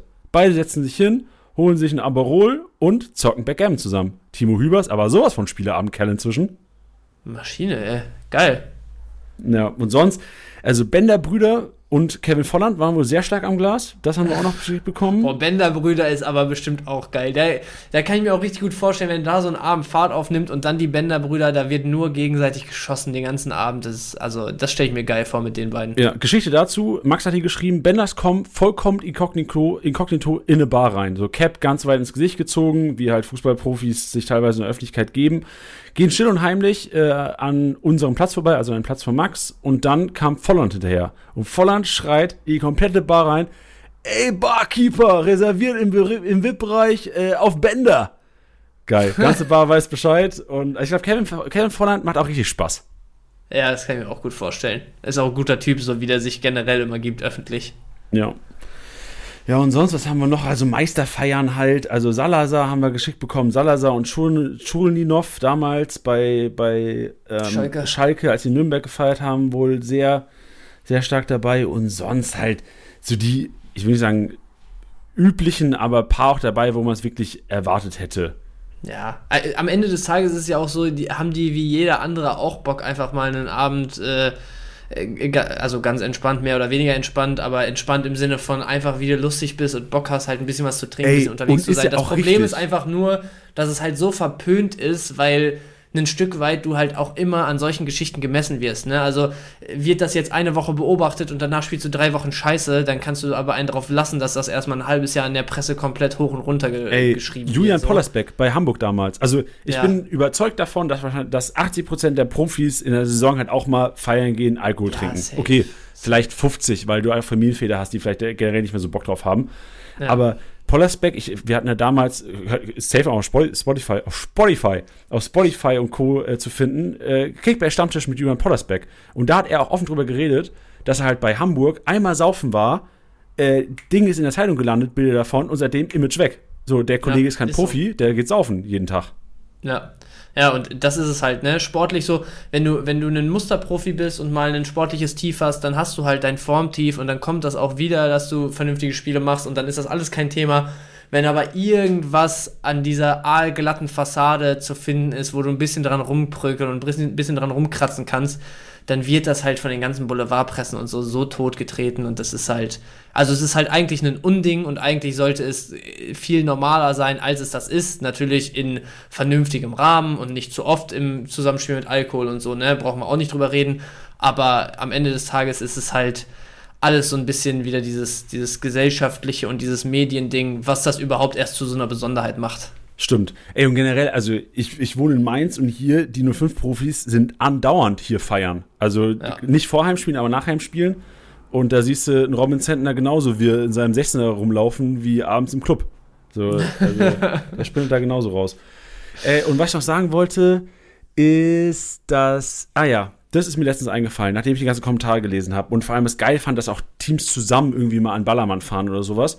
Ich bin mhm. davon überzeugt, wenn die deutsche Nationalmannschaft in Katar, da gab es keinen Alkohol, einfach eingeschlossen hättest, den ähm, 50 kurze hingestellt hättest und All Can Drink, dass wir eine geilere Teamzusammenhalt und besser abgeschnitten hätten, leistungstechnisch bei der WM, als wir es getan haben. Ja, das, also keine Ahnung, kann sein. Safe, ist Digga. ein witziger Gedanke, aber. Jetzt sag mal ehrlich, Ja. du bist doch, also du, zockst ja auch in eine, äh, in eine welche Liga zockst du? Kreisliga ist das, ne? Kreisliga, ja. Ja. Also Hobby. Aber jetzt sag mal ehrlich, so, du kämpfst doch eher für einen Kollegen, mit, mit dem du schon geile Nächte hattest, mit dem Ja, du Spaß hattest, als für einen, der, mit dem du es nicht erlebt hast, sagen wir Ja, so am Ende des Tages so äh, solche so Mannschaftsabende und äh, Mannschaftsfahrten und sowas sind immer verbunden mit Erlebnissen, die du mit Leuten verbindest, so und Leute, die du mit guten Erlebnissen verbindest, guten Erinnerungen verbindest. Zu denen hast du natürlich einen, einen engeren Draht und für die äh, gehst du natürlich noch mal ein paar Zentimeter mehr als für den anderen, so, aber ja, also ob das jetzt äh, uns eine bessere WM beschert hätte, ist äh, vielleicht ein bisschen sehr weit gegriffen, aber ich verstehe, was du meinst und äh, ist es möglich, ja, kann sein. Ja. Und ich finde auch, also das ist jetzt vielleicht ein bisschen, vielleicht bin ich da auch ein bisschen zu hyped von, aber ich finde es auch geil, so wie bei Kickbase. So Ja. wie es ist auch so in regelmäßigen Abständen eskaliert es halt auch mal, was Feiern angeht. Und ich finde das enorm wichtig für die Teamchemie. Ja, extrem. Also äh, bei uns ist es ja auch das Ding, ich meine, überleg Dass, mal. dass wir nicht 90 bei- also Minuten auf dem Platz stehen müssen am nächsten Äh, Tag. Nein, nein, aber also wir beide zum Beispiel sehen uns ja noch verhältnismäßig oft für so Kickbase-Umfeld, weil wir dann mal hier irgendwie eine Produktion zusammen haben und mal da irgendein Projekt noch zusammen machen, so außer, ähm, außerplanmäßig im Sinne von, wo sich nicht das ganze Team irgendwie in München trifft. Aber sagen wir mal jetzt die, die, das Product-Team, die Leute, die aus dem Product-Team nicht in München vor Ort arbeiten, sondern auch remote irgendwo sind, so und dann zu den Team-Events kommen, die sehen wir ein bis zweimal im Jahr. So, lass es zwei, drei, viermal vielleicht sein, je nachdem, wie es sich halt ausgeht. So, aber alle paar Monate mal. Und wenn es dann nicht so wäre, dass du zumindest zusammen Abende hättest, wo du dann halt wirklich auch Spaß zusammen hast und was mit den Leuten verbindest und so, also das, das trägt brutal viel zur Teamchemie bei. Stell dir mal vor, das wäre jedes Mal einfach nur so zwei Tage und du würdest halt äh, gerade mal zusammen irgendwie einmal äh, entspannt was essen und ansonsten hast du zwei, drei Workshops und dann fährt auch jeder wieder nach Hause. Also keine Ahnung, äh, zu Josip aus Kroatien und Co. habe ich so natürlich eine ganz andere Bindung, als wenn ich jetzt nur wüsste, ja, okay, der, der macht da vielleicht dies und das mal und man schreibt hier und da mal bei Slack und sieht sich irgendwie virtuell in, in unseren Meetingräumen. So ganz anderes, ganz anderes Ding, natürlich. Ja, vielleicht muss ich einfach mal meine elf Kickbase, meine komplette Kickbase-Truppe zusammentrommeln, den zehn Kisten Bier in den Raum stellen, die einschließen und äh, zehn Stunden später wieder reinkommen. Das wäre eine gute Idee. Weil dann also Teamchemie muss dann auf jeden Fall stimmen. Da hast du nur das Problem, dass sie alle noch mit unterschiedlichen Trikots rumlaufen. Ja, scheiße, ne? scheiße, ja. Irgend, irgendeinen Weg muss ich noch finden. Einfach Janni FC danach. Ja, so sieht's aus. Gut, wir äh, reicht jetzt. Lass mal wieder Ja. hier gesitteten Podcast machen und zu gesitteten Podcast zählt auch unser Titel heute. Wieder nicht zum Schuss bekommen, auch wenn das sehr zweideutig eventuell rüberkommt. Wir handeln es erstmal ein bisschen professioneller ab und sprechen über Stürmer, Stürmerproblematiken, weil Spieler wie Aller, Adeyemi, Adeyemi malen beide nicht gestartet, Alter, krass. Äh, Geraldo Becker, Gregor Player, Digga. Wie viel, Mi- Mios, wie viel Milliarden Kickbase-Millionen wie viel Milliarden Kickbase-Millionen, richtig gut. Wie viel, Ja, mi- wie viel Milliarden Kickbase-Geld an dem zugrunde gegangen ist schon diese Saison, wenn du alles kombinieren würdest? Ja, vor allem bei Player war ja so ein Ding, Anfang der Vorbereitung haben alle gesagt, boah, Gladbach, ey, Riesenumbruch, was soll das da werden und so. Dann haben sie eine ganz ordentliche Vorbereitung gespielt, ganz ordentliche Transfers gemacht, auf einmal alle von denen gehypt, alle teuer eingekauft und jetzt spielen die sich halt da Woche um Woche einen zurecht und also Player natürlich komplett vorneweg. Also, dass ein Player in der Mannschaft mal einfach nur, ja, aus, aufgrund der Form und der Leistung nicht startet, das ist eigentlich ein absolutes Armutszeugnis dafür, was Player mal für einen Spieler war oder eigentlich immer noch ist, aber einfach nicht auf die, auf die Piste bringt, ne? Nee, also wirklich, Player war mal 30 Millionen Stürmer in Kickbase. Der war mal, ich glaube, Ja. der war sogar 35 Millionen wert vor zwei, drei Jahren. Ja, der war ja auch mal eine absolute Maschine. Ja, der, ich sehe gerade, der hat Ja, ähm, einen 100er Aber- Schnitt gepackt mal. Einen 100er Schnitt hat er mal gehabt, einen 80er, einen 125er Schnitt hat er nur 2019, 2020. ja, also wirklich eine kranke Maschine gewesen. Aber Also dieses Jahr haben wir, glaube ich, auch zumindest drei Stürmer, die äh, diesen 120er Schnitt mal, mal ganz easy angreifen, so wie es aktuell aussieht. Und ja. ich glaube, das ist auch so ein bisschen, wenn man es jetzt ganz stumpf runterbrechen will und wir äh, nicht noch ein bisschen drüber diskutieren würden, müsste man halt einfach sagen, wenn du im Moment Girassi, bester Kickbase-Spieler, Kane, zweitbester Kickbase-Spieler oder Boniface, viertbester Kickbase-Spieler. Ich glaube, so eine Konstellation an Stürmern nach fünf Spieltagen gab es auch noch nicht. Wenn du einen von denen in deinem Team hast, hast du wahrscheinlich einfach relativ wenig Sorgen, weil dann hast du mit einem Spieler mindestens knapp 1200 Punkte schon gemacht in den Wochen. Wenn du keinen von denen hast, dann wird es sehr, sehr schnell sehr, sehr dünn, was die Stürme angeht.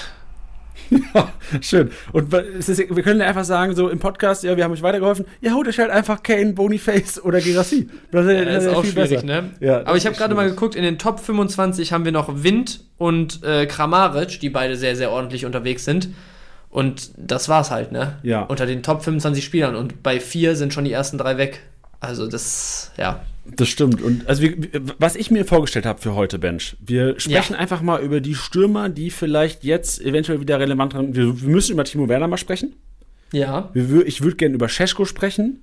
Ja. Ich würde äh, generell so Spieler, wie du gesagt hast, wo man sich keine Sorgen machen muss, so Kramaric, Duxch, wo muss ich noch keine Sorgen machen? Ja, oder hört es fast schon auf. Tim Kleindienst. So Stürmer, ja, ja. wo du weißt, die spielen auf jeden Fall, aber eigentlich nicht so geil gewinnen die vielleicht an Wert, dass du halt, du hast, du hast so Kane sichere Kiste, du hast äh, Boniface sichere, sichere Kiste, aber du hast halt so viele Unsicherheitsfaktoren bei den Teams, die rotieren. So Aller, Aller Füllkrug. Ich habe keine Ahnung, wie das weitergehen sollte. Ich, ich antizipiere Füllkrug in der Startelf am Freitag, aber das kann sich so drehen und wenden die nächsten Wochen, dass ich fast ja. denke, oh, dann hole ich mir lieber einen Kramaric ins Team, lieber einen Duxch ins Team, da weiß ich, dass sie spielen.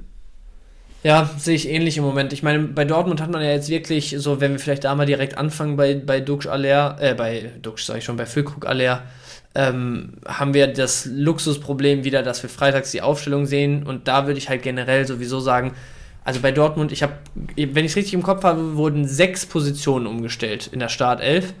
Und es war, ja, am Ende des Tages bist du erfolgreich, kassierst auch kein Tor, alles schön und gut, aber du hast es eben schon gesagt, ein besonderes Spiel war das jetzt halt auch wieder wirklich nicht. Ne? So, es ist, es wurde viel Neues probiert, so auch im Punkto Spielaufbau hat man jetzt einen anderen Ansatz gewählt. So richtig gefruchtet im Sinne von, dass man den Gegner wirklich geil dominiert und ein schönes Fußballspiel gezeigt hat, äh, war das am Ende des Tages auch nicht. Deswegen, ich finde es auch extrem schwer zu prognostizieren. Und bei Dortmund dann würde ich einfach sagen, alles, was ihr über die Woche jetzt erstmal mitnehmen könnt, was Startelf-Potenzial bietet grundsätzlich, einpacken und im Zweifel Freitagabend wieder abstoßen. Weil das kann in alle Richtungen gehen. Du hast jetzt ein Spiel gewonnen, das kann Freitagabend ein Feuerwerk in Hoffenheim auf einmal geben, das kann Freitagabend bei formstarken Hoffenheimern wieder ein 1 zu 2, eine 1 zu 2 Auswärtsniederlage werden, das kann einen Startelf in der, äh, einen, einen Malen in der Startelf geben, nachdem er ein bisschen frischen Wind jetzt gebracht hat, das kann auch wieder Malen, Bank und Adiemi gute Trainingswoche auf der Außenbahn zusammen mit Brand werden, das ist also im Moment ist Dortmund, glaube ich, das am schwersten zu prediktende Team jetzt für die nächste Woche, was ligaweit unterwegs ist. Ja, ja, weil du halt, du, hast so preisintensive Spieler und ja. gefühlt ist nur der Best Case, nur der Best Case gerechtfertigt diesen Marktwert am Freitagabend. Ja, das stimmt. Ja, aber da, also wie gesagt, ich traue mich auch, keine langfristige Prognose abzugeben. Wenn ich jetzt, wenn ich jetzt sagen müsste, einfach von den Stürmern, wen ich in der Startelf sehe, würde ich auch sagen, Füllkrug in der Spitze, Malen wird spielen, Adiemi wieder Bank, ähm, vielleicht sogar noch mal einen Beino Gittens in der Startelf. So, das wäre meine Tendenz, aber mehr traue ich mich da auch nicht. Ja, das ist echt, also ist, ich bin auch froh, dass sie so. Wir haben letzten Freitag haben wir gesagt, ey, wie geil wäre es denn, wenn Dortmund jetzt spielen würde an einem Freitag? Dann wäre uns auf jeden Fall viel ja, Schmerz. Ähm, wären wir verschont geblieben von viel Schmerz, aber so ist es nun mal. Aber zurück zu den Stürmern, Bench. Ja. Und ähm, wir, wir, hatten jetzt zwar, also Kane hatten wir, Bundes, ich kann die Namen auch nicht mehr aufzählen, so die drei Übeltäter. So, wenn ihr sie habt, geil, wenn nicht, dann, dann hält ihr es. Aber über Scheschko würde ich gerne mal sprechen, weil ich glaube, von Veranlagung her ist Scheschko einer der für mich ja. Skills für einen 30 Millionen Stürmer in Kickbase. Ja. Aber also, wie siehst du es? So, ist das zeitnah oder ist Scheschko jetzt ein Wackelkandidat eher, wo jetzt ein Timo Werner wieder getroffen hat, wo ein Pausen eigentlich auch ein Startelf-Kandidat ist momentan? Also ich, ich sehe Werner ehrlich gesagt nicht so als die direkte Konkurrenz. Klar, kann auch passieren, aber ich glaube schon, und das hatten wir auch schon relativ oft das Thema, dass äh, ein Rose schon gerne mit einem bulligen Stürmer vorne drin spielt, der auch mal einen festmachen kann, der auch mal Räume zieht für die Mitspieler und sowas. Hat da ja auch ja, ewig und drei Tage ähm, Lobeshymnen auf Pausen angestimmt, wie wichtig er im Moment für seine Mitspieler ist, mit diesen Qualitäten da Räume, zu, Räume frei zu machen. Deswegen, ich glaube schon, dass auch mittel- und auch langfristig weiterhin Pausen oder Scheschko da starten werden. Ich sehe auch tatsächlich weiterhin, dass es jetzt wieder Scheschko ist, weil nachdem am Wochenende ja, nach der PK wieder alle mit Pausen gerechnet haben, es Scheschko dann machen durfte. Der hat jetzt kein überragendes Spiel gemacht. Das war jetzt aber auch nicht so, dass man sagt, ey, das war komplett, komplette Grütze von A bis Z. Deswegen glaube ich schon, dass er jetzt ähm, nochmal das, das Vertrauen nächste Woche kriegt, ist aber nur so ein erstes Gefühl von mir. Und ehrlicherweise gegen Bayern, egal ob Pausen oder Scheschko, ist auch ein Spiel, die kommen jetzt beide nicht über die krassesten Rohpunkte, denn Scheschko wird auch seine Scorer brauchen, selbst wenn er langfristig spielt. Deswegen würde ich dagegen Bayern sowieso, ne, Challenge-Thema, Championship-Thema und und und, ähm, eher nicht auf die beiden gehen. Würde aber im Moment nochmal zu Scheschko tendieren und würde, würde glauben, dass ein Werner ähm, mittelfristig, wenn er eine Option für eine dieser beiden Halbpositionen oder vielleicht für den Nebenband vorne ist. Ja, das ist echt tricky. Also es sind halt Stürmer, die langfristig Sinn machen. Kurzfristig, wie ja. du gesagt hast, so, und das Problem ist halt jetzt, du musst jetzt handeln. So hast du jetzt ja, einen Füllkrug, hast du jetzt einen, einen Aller, musst du eigentlich jetzt zeitnah handeln, weil die mitschleppen macht eigentlich relativ wenig Spaß.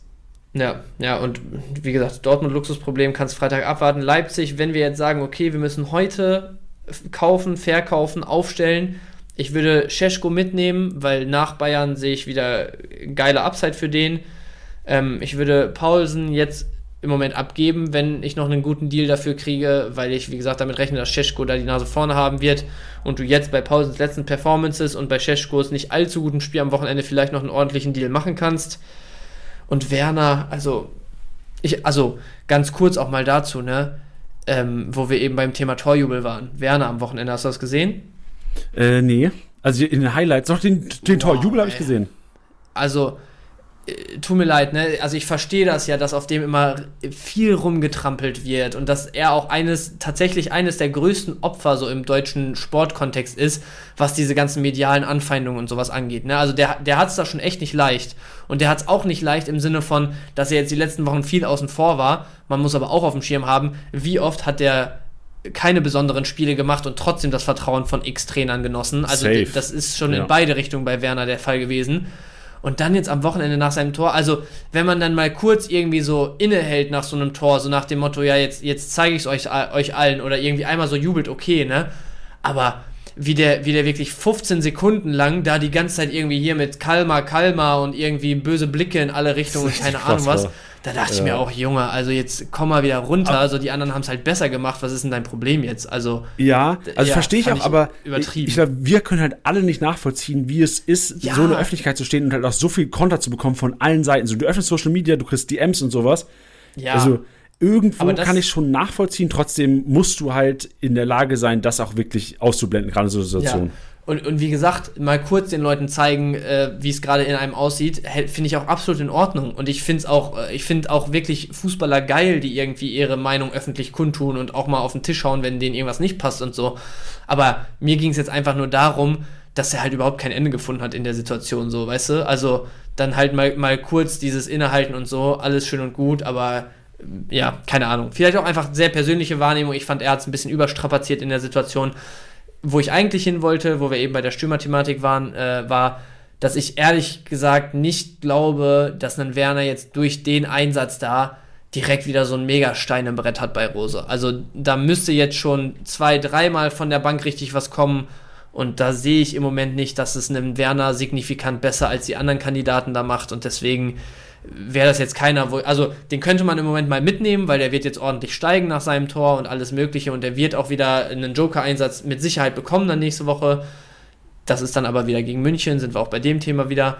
Und ich glaube nicht, dass es sich lohnen würde, jetzt bei einem Werner mit 5 Millionen Overpay reinzugehen. Nee, das nicht. Aber ich glaube, die Chancen, dass er gegen München startet, stehen gar nicht so schlecht. Also ich glaube nicht, dass ein Pausen starten wird, wie du gesagt hast. Ich kann mir vorstellen, dass vielleicht ja. sogar Werner, Openda, Scheschko starten mit einem Xavi und dafür kein Forsberg, kein Carvalho, kein Baumgartner. Kann sein, ja. Dass du halt wirklich komplett aufs Unfallspiel gehst. Ja, ja, also das kann gut sein, dass äh, gegen Bayern ist es auch nochmal was, also ich glaube, gegen die meisten Gegner in der Liga ist Leipzig in der Situation, wirklich sagen zu können, wir stellen Form, formbezogen einfach auf, wir versuchen unser Spiel durchzukriegen und dann sollen einfach die Besten auf dem Platz stehen. Gegen Bayern äh, ist es dann schon eher ein Ding von, wie stelle ich meine Mannschaft taktisch am besten dagegen ein, dass ich die besten Chancen äh, abgestimmt auf Bayerns Schwächen oder die Möglichkeiten, die mir geboten werden, sozusagen habe. Und deswegen kann ich mir da gut, auch gut vorstellen, dass sogar ein Werner aufgestellt wird. Aber ja, also ich sehe trotzdem keine krassen Punkte von Werner gegen Bayern, auch wenn er aufgestellt wird.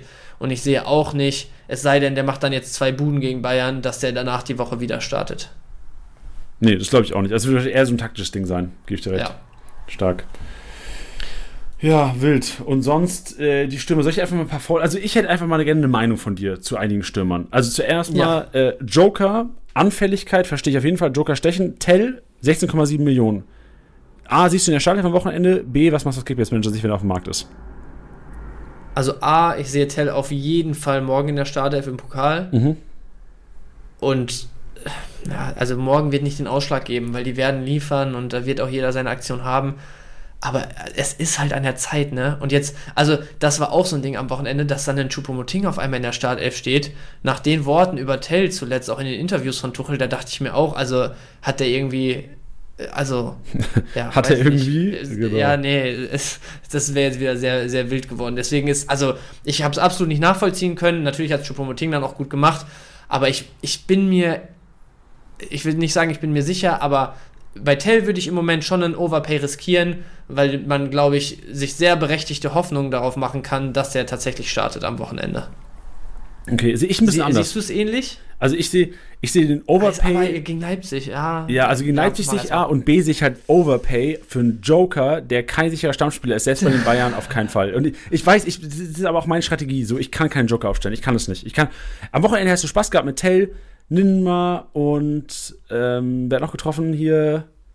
Ähm, ach, Digga, dein Statistik-Snack heute. Wer war der dritte? Adli. Adli. So, hättest du die drei im Sturm gehabt, hätte ich dir vor dem Spieltag gesagt, du hast ein Problem.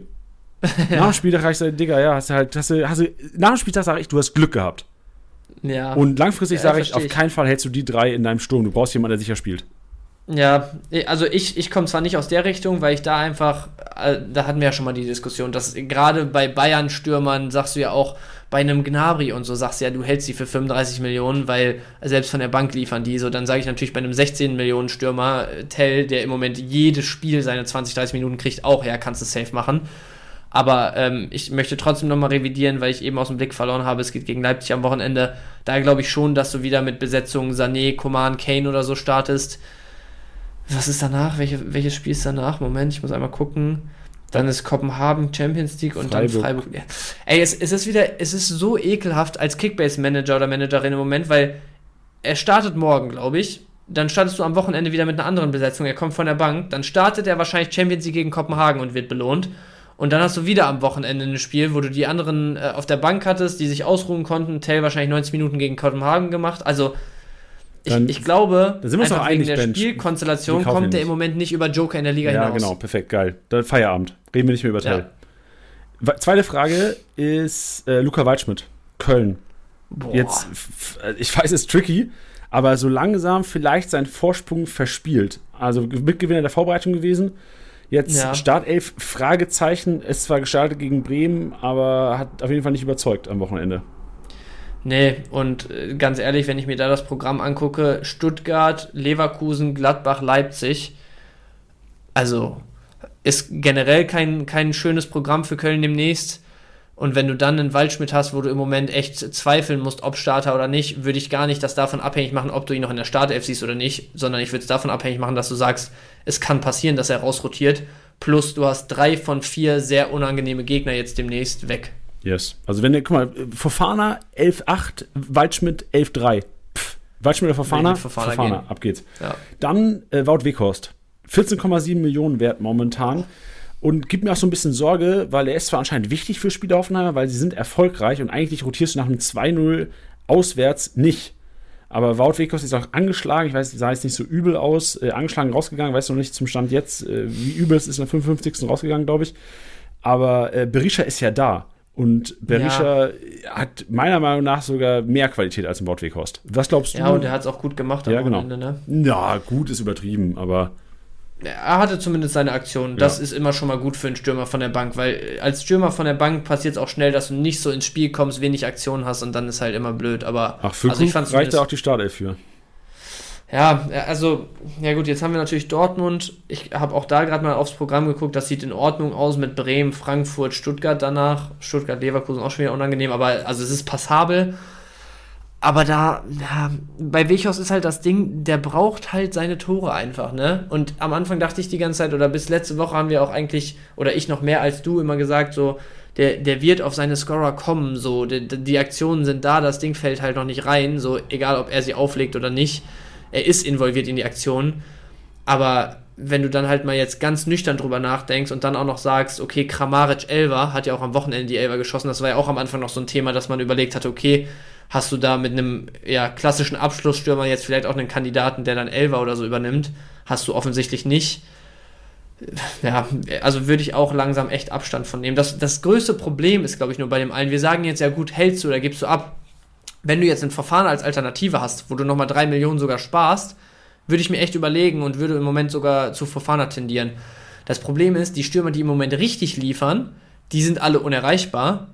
Die Stürmer, die in solchen Gefilden 10 bis 15, 16 Millionen unterwegs sind, sind entweder genau die, über die wir diskutieren, ob du die jetzt abstoßen solltest, oder die Fofanas und Co., wo du halt einen ordentlichen Gamble eingehen musst. Ja, oder guck mal, also Wout Weghorst 14,7, 14,8, ja. Kleindienst. Safe Kleindienst über Weghorst. Ja, da Kleindienst. Vor allem, würde ich machen. Ich habe gerade noch mal geschaut.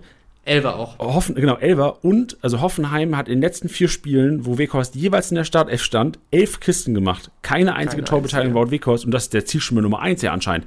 Ey, ja. weg mit Wout Weghorst. Ja, ja, muss man wahrscheinlich so sagen. Dann weiter mit Problemkindern. Äh, Dingshi. Okay, kein Problemkind. Ähm, nee, echt nicht. Ich, ich frage nur, ich will Dingshi, Onisivo, Marmouche alle drei 10 Millionen wert. Und sind wir so weit, dass wir da Dingshi auf Nummer 1 ziehen? Boah, das, das ist echt hart, aber ich muss sagen, ich bin, ich bin wirklich begeistert von dem dieses Jahr, was der macht, ne? Also, der, der macht's wirklich einfach gut. Die Gelegenheiten, die der hat, die nutzt er. Gerade das Spiel gegen Dortmund war Wahnsinn, was der abgefackelt hat. Also auch auf, auf Fußball, vom fußballerischen Level, was der da abgerufen hat. Ich fand den echt gut. also, wenn man den Mut hat, zu sagen, okay, Heidenheim, spielt eine Saison, wo die am Ende irgendwo zwischen Platz 11 und 14 landen, dann würde ich mit Dingchi gehen. Wenn du derjenige bist, der sagt, die werden jetzt nach und nach einfach weiter absacken und werden irgendwo 16 bis 18 unterwegs sein, dann würde ich sagen, so gut, dass er das mit seiner individuellen Qualität abfangen kann, ist er nicht und würde dann wahrscheinlich eher noch mit einem Mamouche gehen, wo ich sage, so da ist das Breakout-Potenzial am besten. Und welcher bist du? Mit wem gehst du? Also ich bin Mamouche-Besitzer in einer Liga ich überlege gerade, also in, in der Liga hätte ich wahrscheinlich sogar lieber einen Dingchi, weil ich da einfach nur so zwei, drei Dicke habe und ansonsten ein bisschen auf konstante Punkte aus bin. Und da wäre Dingchi wahrscheinlich die bessere Wahl im Moment. Okay, ich würde auf Mamouche gehen. Am Wochenende gegen Union safe Dingchi, sage ich euch. Ja, okay, kurzfristig gebe ich dir recht. Ich glaube, langfristig, dass Mamouche einfach sein, also beides für Ja, der hat halt krasses Potenzial. Ja, ich, das auf jeden Fall. Ich glaube halt beides sicher gesetzte Stammspieler bei ihren Vereinen. Mamouche entweder in der Spitze als Zielspieler oder auf dieser Halbposition. Ähm, glaube aber jetzt, dass Chaibi und Götze wahrscheinlich da kurzfristig gesetzt sein werden und Mamouche wahrscheinlich doch in die Spitze wieder rücken muss. Und Frankfurt ja. wird die Kisten machen. So wird zwar nicht annähernd an Kolomoanis Werte rankommen, aber Mamouche einfach für mich noch ein größere Upside als ein Dingshi. Deswegen würde ich Mamouche wahrscheinlich all day over Dingshi sehen. Also ich, ich sehe auch Mamouche auf jeden Fall als Starter nächstes Spiel wieder, aber siehst du den echt so gesetzt langfristig? Weil, überleg mal, ein Kunku kann diese hohe Position theoretisch spielen. Ein Dina Ebimbe hat das schon teilweise gespielt dieses Jahr. Du hast einen Gangkam, der als Zielstürmer noch in Frage kommt. Also ich vergesse jetzt wahrscheinlich noch ein, zwei, weil da ist echt, also Sturmzentrum bei Frankfurt ist pickepacke voll, ne? Und die zwei Positionen dahinter. Hä? Äh, ja, okay, die zwei Positionen dahinter sehe ich, aber vorne, also du hast Alario, ja, den ich dann nicht annähernd sehe, du hast einen Gangkampf, ja, Alario den ich dann im Moment nicht sehe. Nicht. Also, außer Mamouche hast du diesen Ferry Julian. ja, ganz, ganz vorne, also den finde ich, der hat sehr gut gemacht tatsächlich am Wochenende. Der, der, bombt halt ohne Ende in der Regionalliga oder was die zweite spielt. So, den sehe ich jetzt zwar nicht als Startelf-Option im Moment, aber der wird hier und da seine Einsätze kriegen. Aber wir haben doch die ganzen letzten Wochen eigentlich gesagt, du brauchst einen Gangkampf vorne drin als Zielstürmer. Oder halt einen physisch starken Stürmer. So, ist, also sehen wir das jetzt auf einmal nicht mehr? Doch, sehen wir, aber in Gangkamp bringt es halt einfach momentan nicht. Und wenn du bedenkst, dass du am Wochenende hättest du ja theoretisch schon Gangkamp bringen können. Du hast ja, ist wieder von der Bank gekommen, hat es wieder nicht besonders ja, aber ja, einfach mal angenommen, ein Gangkamm ist in Normalform. Und ja, aber Digga, mal, was also ist bei dem das, Normalform? Der hat noch nie eine gute Form gehabt. Wo war der bei Hertha gut? Junge, der, der war für, für Fürth der einzige Spieler, der Bundesliga-Niveau hatte und hätte die, also der, der, hatte in Fürth eine Quote, da hätte ich gesagt, in der Form, wenn der bei Frankfurt damals gespielt hätte, hätte der einen Scorer pro Spiel geliefert. Das check ich mal. Also für Fürth war der ja wohl gut. Hä? Okay, bei Fürth. Was? Der hat. Hat nicht viele Spiele gemacht, weil er lange verletzt war. Ja, Digga, der hat zwei Kisten gemacht äh, in der Saison. Ja, okay, wie viele Spiele hat er gemacht? Ähm, zwei, vier, sechs. Ja, okay, das ist eine geile Quote, aber also, also ja, anhand von so einer ja, Statistik okay. kannst du ja nicht von aus. Also, ja. der war noch nie Kickbase-relevant, Digga, noch nie in seiner ganzen Karriere. Ja, also ich, äh, ich traue dem scheinbar mehr zu als du. Ich finde auch, er ist in schwacher Form im Moment. Dann formuliere ich es anders und sage nur, wenn ein Gang kam, an eine Form rankommt, die ich ihm zutraue, so lass es auch erst in drei Wochen meinetwegen sein und dann aber zur wirklichen Option für die Sturmspitze wird, dann ist Mamouche eine Option für die zwei Positionen dahinter und da ist es halt eng. Okay, jetzt hast du gut zurechtgelegt, da gebe ich dir recht, Bench. Ähm, ich, ich lag falsch, Janni, du lagst richtig. Ich will euch da draußen nur sagen, langfristig sehe ich Mamouche nicht so komplett unangefochten, wie es sich eben am Anfang anhörte von uns. Nee, geht ja auch gar nicht um richtig und falsch, einfach andere Meinung. Ich ja, sehe ja, Mamouche einfach als Kickbase relevanter als du, ist ja auch völlig fein. Ja, passt. Ja. Gut, da draußen. ist ja auch alright. Also, wenn du auf Dingshi gehst, kannst du ja genauso gut recht haben. Ich bin nur sehr, sehr stark bei Mamouche auf jeden Fall. Nächste Frage, Bench. Ja. Äh, Problemfall Kovnatski. Wir haben ihn beide. Du hast ihn in einer Liga, ich habe ihn in einer Liga. Was machen wir mit ihm? Abgeben. Also. Musst du, weg, musst du weghauen. Vor allem, mit Boré getroffen hat jetzt, ne? Ja, also ich sehe überhaupt keinen Grund, warum er jetzt auf einmal wieder starten sollte. Weg. Ja, ich, ich finde es enorm schade, weil ich hatte so große, also ich hatte wirklich enorme ja, Hoffnung in den Kollegen. Ich auch. Und ich habe ihm auch wirklich viel zu. Also ich würde ihm auch weiterhin viel zutrauen, aber so wie du sagst, Duxch ist gesetzt, ein Boré wird jetzt auch wieder spielen. Jetzt hast du das Spiel gegen Darmstadt. Könnte auch unangenehm werden, äh, kann ich mir gut vorstellen, aber so die, die Chance ist halt da, dass du da wieder ein ordentliches Spiel lieferst und dann ist er erstmal außen vor und Kovnatski ist halt schon jemand, muss man auch so ehrlich sein. So, die meisten nehmen den als klassischen Zweitligastürmer wahr der jetzt halt irgendwie so mal einen Fuß in die Tür gekriegt hat in Bremen, aber kein besonderer Bundesligaspieler ist. Jetzt spielt er nicht mehr, hat zuletzt schlecht gepunktet, der wird jetzt locker 2, 3 Millionen an Marktwert einbüßen. Ja, sehe ich. Also safe, ich werde mich auch umgucken auf jeden Fall. Also ähm, ja. wenig hoffen, dass er irgendwie nochmal Spielzeit bekommt. Kann mir halt vorstellen, also Worst Case halte ich ihn sogar noch gegen Darmstadt. Mhm. Weil da im Joker-Einsatz vielleicht auch noch was zu holen ist, aber du hast halt auch den Kollegen Ninja, der krass liefert zurzeit. Sag nochmal richtig, ich vergesse den Namen immer von dem. Jinma. Jinma. Also ich weiß auch nicht, ob ich den richtig ausspreche, aber das ist näher dran. Auf jeden Fall näher dran als Ninja. Ja. ja. Schön, Bench. Äh, Ding ist aber, wir haben jetzt lange über Stürmer diskutiert, ne? Wir könnten hier noch stundenlang über jegliche Stürmer, die auch 1, 2, 3, 4 Millionen wert sind, weil es gibt auch einen Manu, der vielleicht zeitnah wieder in die Startelf rücken könnte. Es gibt auch so, Borre hatten wir. Es gibt auch preiswerte Stürmer, die auf jeden Fall jetzt wieder Relevanz haben. So, ob es ein Manu ist, ob es ein Pacencia bei Bochum ist, der vielleicht zeitnah reinrotiert. Es ist, äh, ob es ein Adamu ist von Freiburg. Guter Eindruck. Yo. Ist einer, der vielleicht Freiburg so ein bisschen aus der, aus der Pampe holen könnte. Auch ein Luca Pfeiffer ist nicht teuer. Äh, selbst ein Tigges hat eventuell wieder Chancen bei Köln rein zu rotieren. Linden Meiner, sicher gesetzt bei Köln, 5 Millionen, auch ein Schnapper momentan. Piringer, ge fast gesetzt bei Heidenheim, sollte auch ähm, trotz Niederlage in, in Leverkusen da auf jeden Fall noch eine Rolle, Rolle spielen, auch unter 6 Millionen momentan. Und dann ja, wird schon eng. Es gibt genug. Es gibt genug, aber es, aber es sind also alles Gambles, was du gerade gesagt hast. Äh, ne? Safe. Und du hast halt niemals wieder die Chance, und das müssen wir, glaube ich, alle akzeptieren einfach, du kriegst keinen zweiten Girassi, du kriegst keinen zweiten Boniface. Die, die, das waren halt einfach so Girassi und Boniface. Wer die ins Stream geholt hat, so, ey, Respekt, hier kriegst meine Hand geschakt, richtig geil gemacht, Digga. Zieh ab, mach deine Kickbase-Punkte. Aber, Danke, Jan. Achso, ich habe nicht zu dir gesprochen. Ja, aber ich habe mich angesprochen ja, gefühlt. Okay, das ist auch schön für dich. ähm, aber so, wir müssen halt akzeptieren, ist einfach, dass wir halt die, die Punkte von anderen Stimmen holen müssen. Und wenn es halt vier, fünf Combined machen müssen, die, dann ist halt so. So machen wir es. Genau, aber wenn ihr nicht auf Stürmer setzt, dann setzt ihr auf Verteidigungsspieler. Verteidigungsspieler, Digga, hallo. Verteidigung. Verteidigungsspieler. Nee, wir machen jetzt eine Überleitung zu einer Viererkette, denn diese Woche ist die Matchday Challenge. tatsächlich die beste Viererkette der Welt, Pff, des, der Kickbase-Welt, der Kickbase erste Liga-Welt. Und ich frage dich einfach mal, Bench, was ist deine Lieblingsviererkette? Wen, also vielleicht nicht am Wochenende, hast du so eine All-Time oder generell eine Lieblings-Bully-Viererkette? Boah, also wenn wir wirklich über All-Time reden, dann habe ich so als, als Dortmunder natürlich direkt äh, DD im Kopf so. Uff. Als halt absolute Legende. Ähm, er hat natürlich so gar keinen Kickbase-Bezug.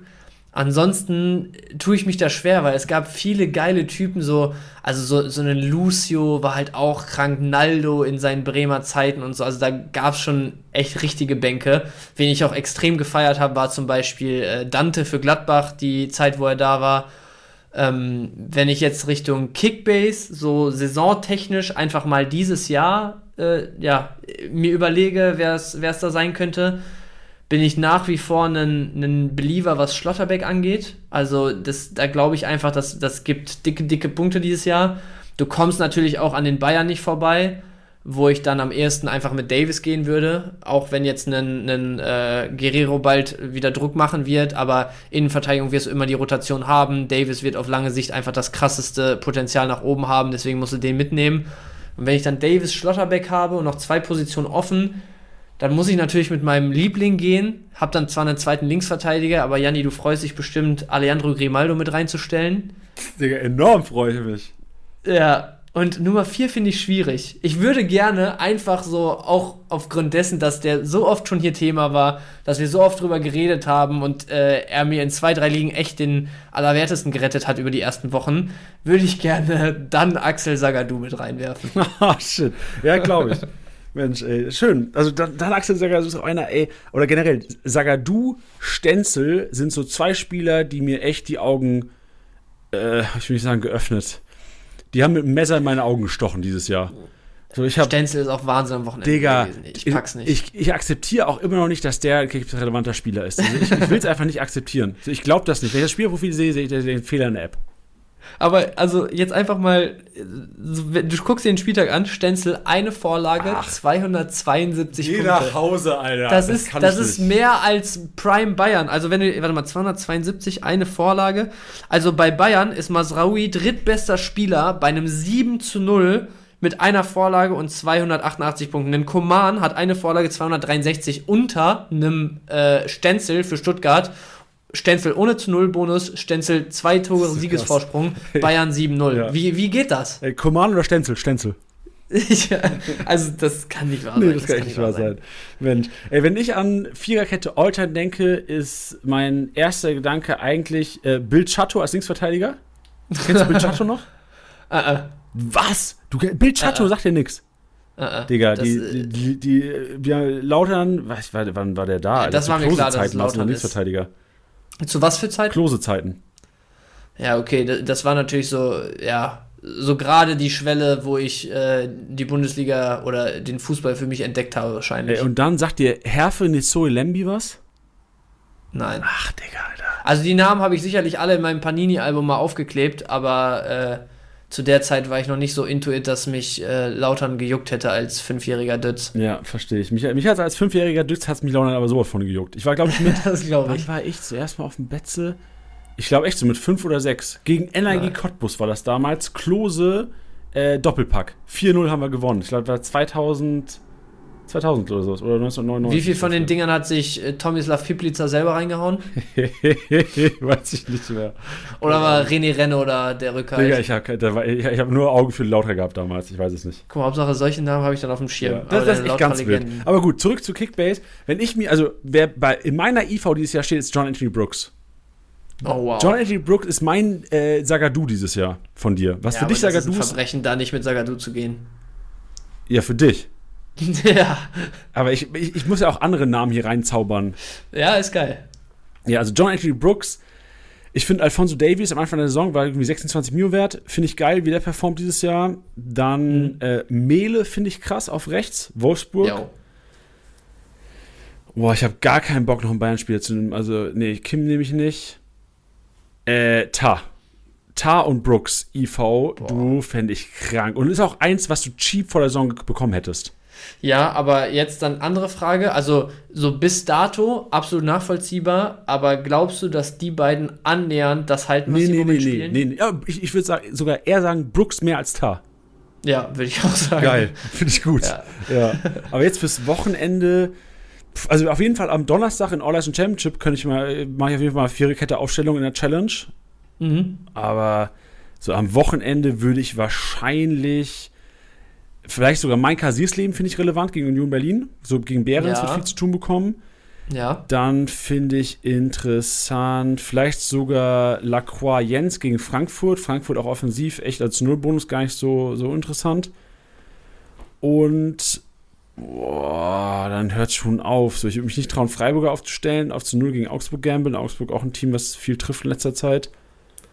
Ich glaube, ich, also ich fände, glaube ich, Leverkusener und Stuttgarter interessant. In Mainz und in Köln sind zwar beides Auswärtsspiele, da sieht man mal direkt wieder, was für ein Luxusproblem man einfach diese Woche jetzt hatte mit 18.000 Favoriten, die mit Heimspielen gegen Aufsteiger und Coda unterwegs waren. Also nächste Woche ist das echt komplett das Gegenteil.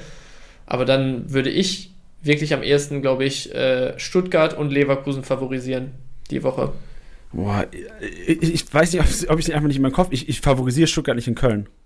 Ja, also verstehe ich. Du hast aber auch, boah, da muss ich Freitagabend auch kurz drüber nachdenken, wo du noch tagsüber, wo wir diskutiert haben, gesagt hast, ey, irgendwie glaube ich nicht, dass, dass Stuttgart das holt gegen Darmstadt. Und so ganz tief in mir drin habe ich es ein bisschen gefühlt, weil ich halt die ganze Zeit auch so bin, so, das sind zwei krass unangenehme Aufsteiger, Heidenheim und Darmstadt, die echt viel auch über Mentalität und ekliges Spiel und so kommen können. Und dann macht Sagadu da das Eigentor, den ich auch noch habe, der immer so bei uns so kranke Diskussionen einfach ausgelöst hat und dachte mir, Junge, das darf nicht wahr sein, wenn das jetzt wirklich genau in diese Richtung läuft, die, die sich gerade anbahnt. Aber ist ja dann nochmal gut gegangen. Ist ja kein Ding, dann, dann kam ja noch. Also, Stuttgart war ja klar besser. Also, ich fand es auch beeindruckend, ja, ja. wie viel besser Stuttgart als Darmstadt gespielt hat. Ja, ja, ich fand auch wirklich beeindruckend, was wir eben schon kurz angerissen hatten, wie, mit was für einer Selbstverständlichkeit die ihr Spiel weiter durchgezogen haben, auch nach so einem unglücklichen Gegentor. Ja, und ne? auch Körpersprache fand ich enorm stark. Ja, also was Hönes da macht, pff. also geil, ich habe am Wochenende ähm, mit meiner Uni-Jungsgruppe so ein bisschen über Spieltag geschrieben und da gab es den Kommentar von, wir haben einen Stuttgart-Fan und einen Hoffenheim-Fan bei uns. Und die mhm. haben einfach gesagt, ey, Hönes und Materat, die waren einfach jeweils beim falschen Verein. Ja, so auf einmal, einmal kurz geswitcht ey, und es läuft. Und fußballerische Intelligenz haben beide. Also das war, ja. war damals schon klar, bei, als Matarazzo bei Stuttgart und Hönes bei Hoffenheim war, die wir übrigens, glaube ich, in den letzten Wochen ab und zu mal verwechselt haben. Wir haben DMs bekommen von Hörern, die gesagt haben, ey, Matarazzo ist doch inzwischen bei Hoffenheim. Oh, wow. Wir haben es inzwischen auch mitbekommen, Leute. Aber ich sage nur, dass äh, man früher schon Ansätze gesehen hat. Ich glaube, also es ist für mich ja. keine mega Überraschung, aber trotzdem schön für beide, dass es so funktioniert und krass, was also ich finde es noch beeindruckender, was Hoeneß aus Stuttgart gemacht hat, als Materazzo aus Hoffenheim, weil da war die fußballische Qualität Jetzt, für mich eh da. Jetzt hast du kurz nochmal überlegt gerade, ne? Ja, Nach Hönes in. Ich habe so, hab meine Hand, ich habe so meine Hände angeguckt und so rechts Materazzo, links Hönes gesehen. Okay, merkst du ja nicht, merkst du ja nicht. Ja. ja, aber also gehe ich komplett mit. Beides auch einfach, also gute Trainer, so wie sie es im Moment machen. Ist natürlich immer einfach zu sagen, wenn die Ergebnisse auch stimmen, aber das äh, sieht nach einem Plan aus da bei beiden. Ja. Mensch, ich habe Hunger. Ja, dann gehen wir einkaufen. Oh, du hast die Überleitung angenommen, Alter. Vorlage versenkt. Jannis Einkaufswagen.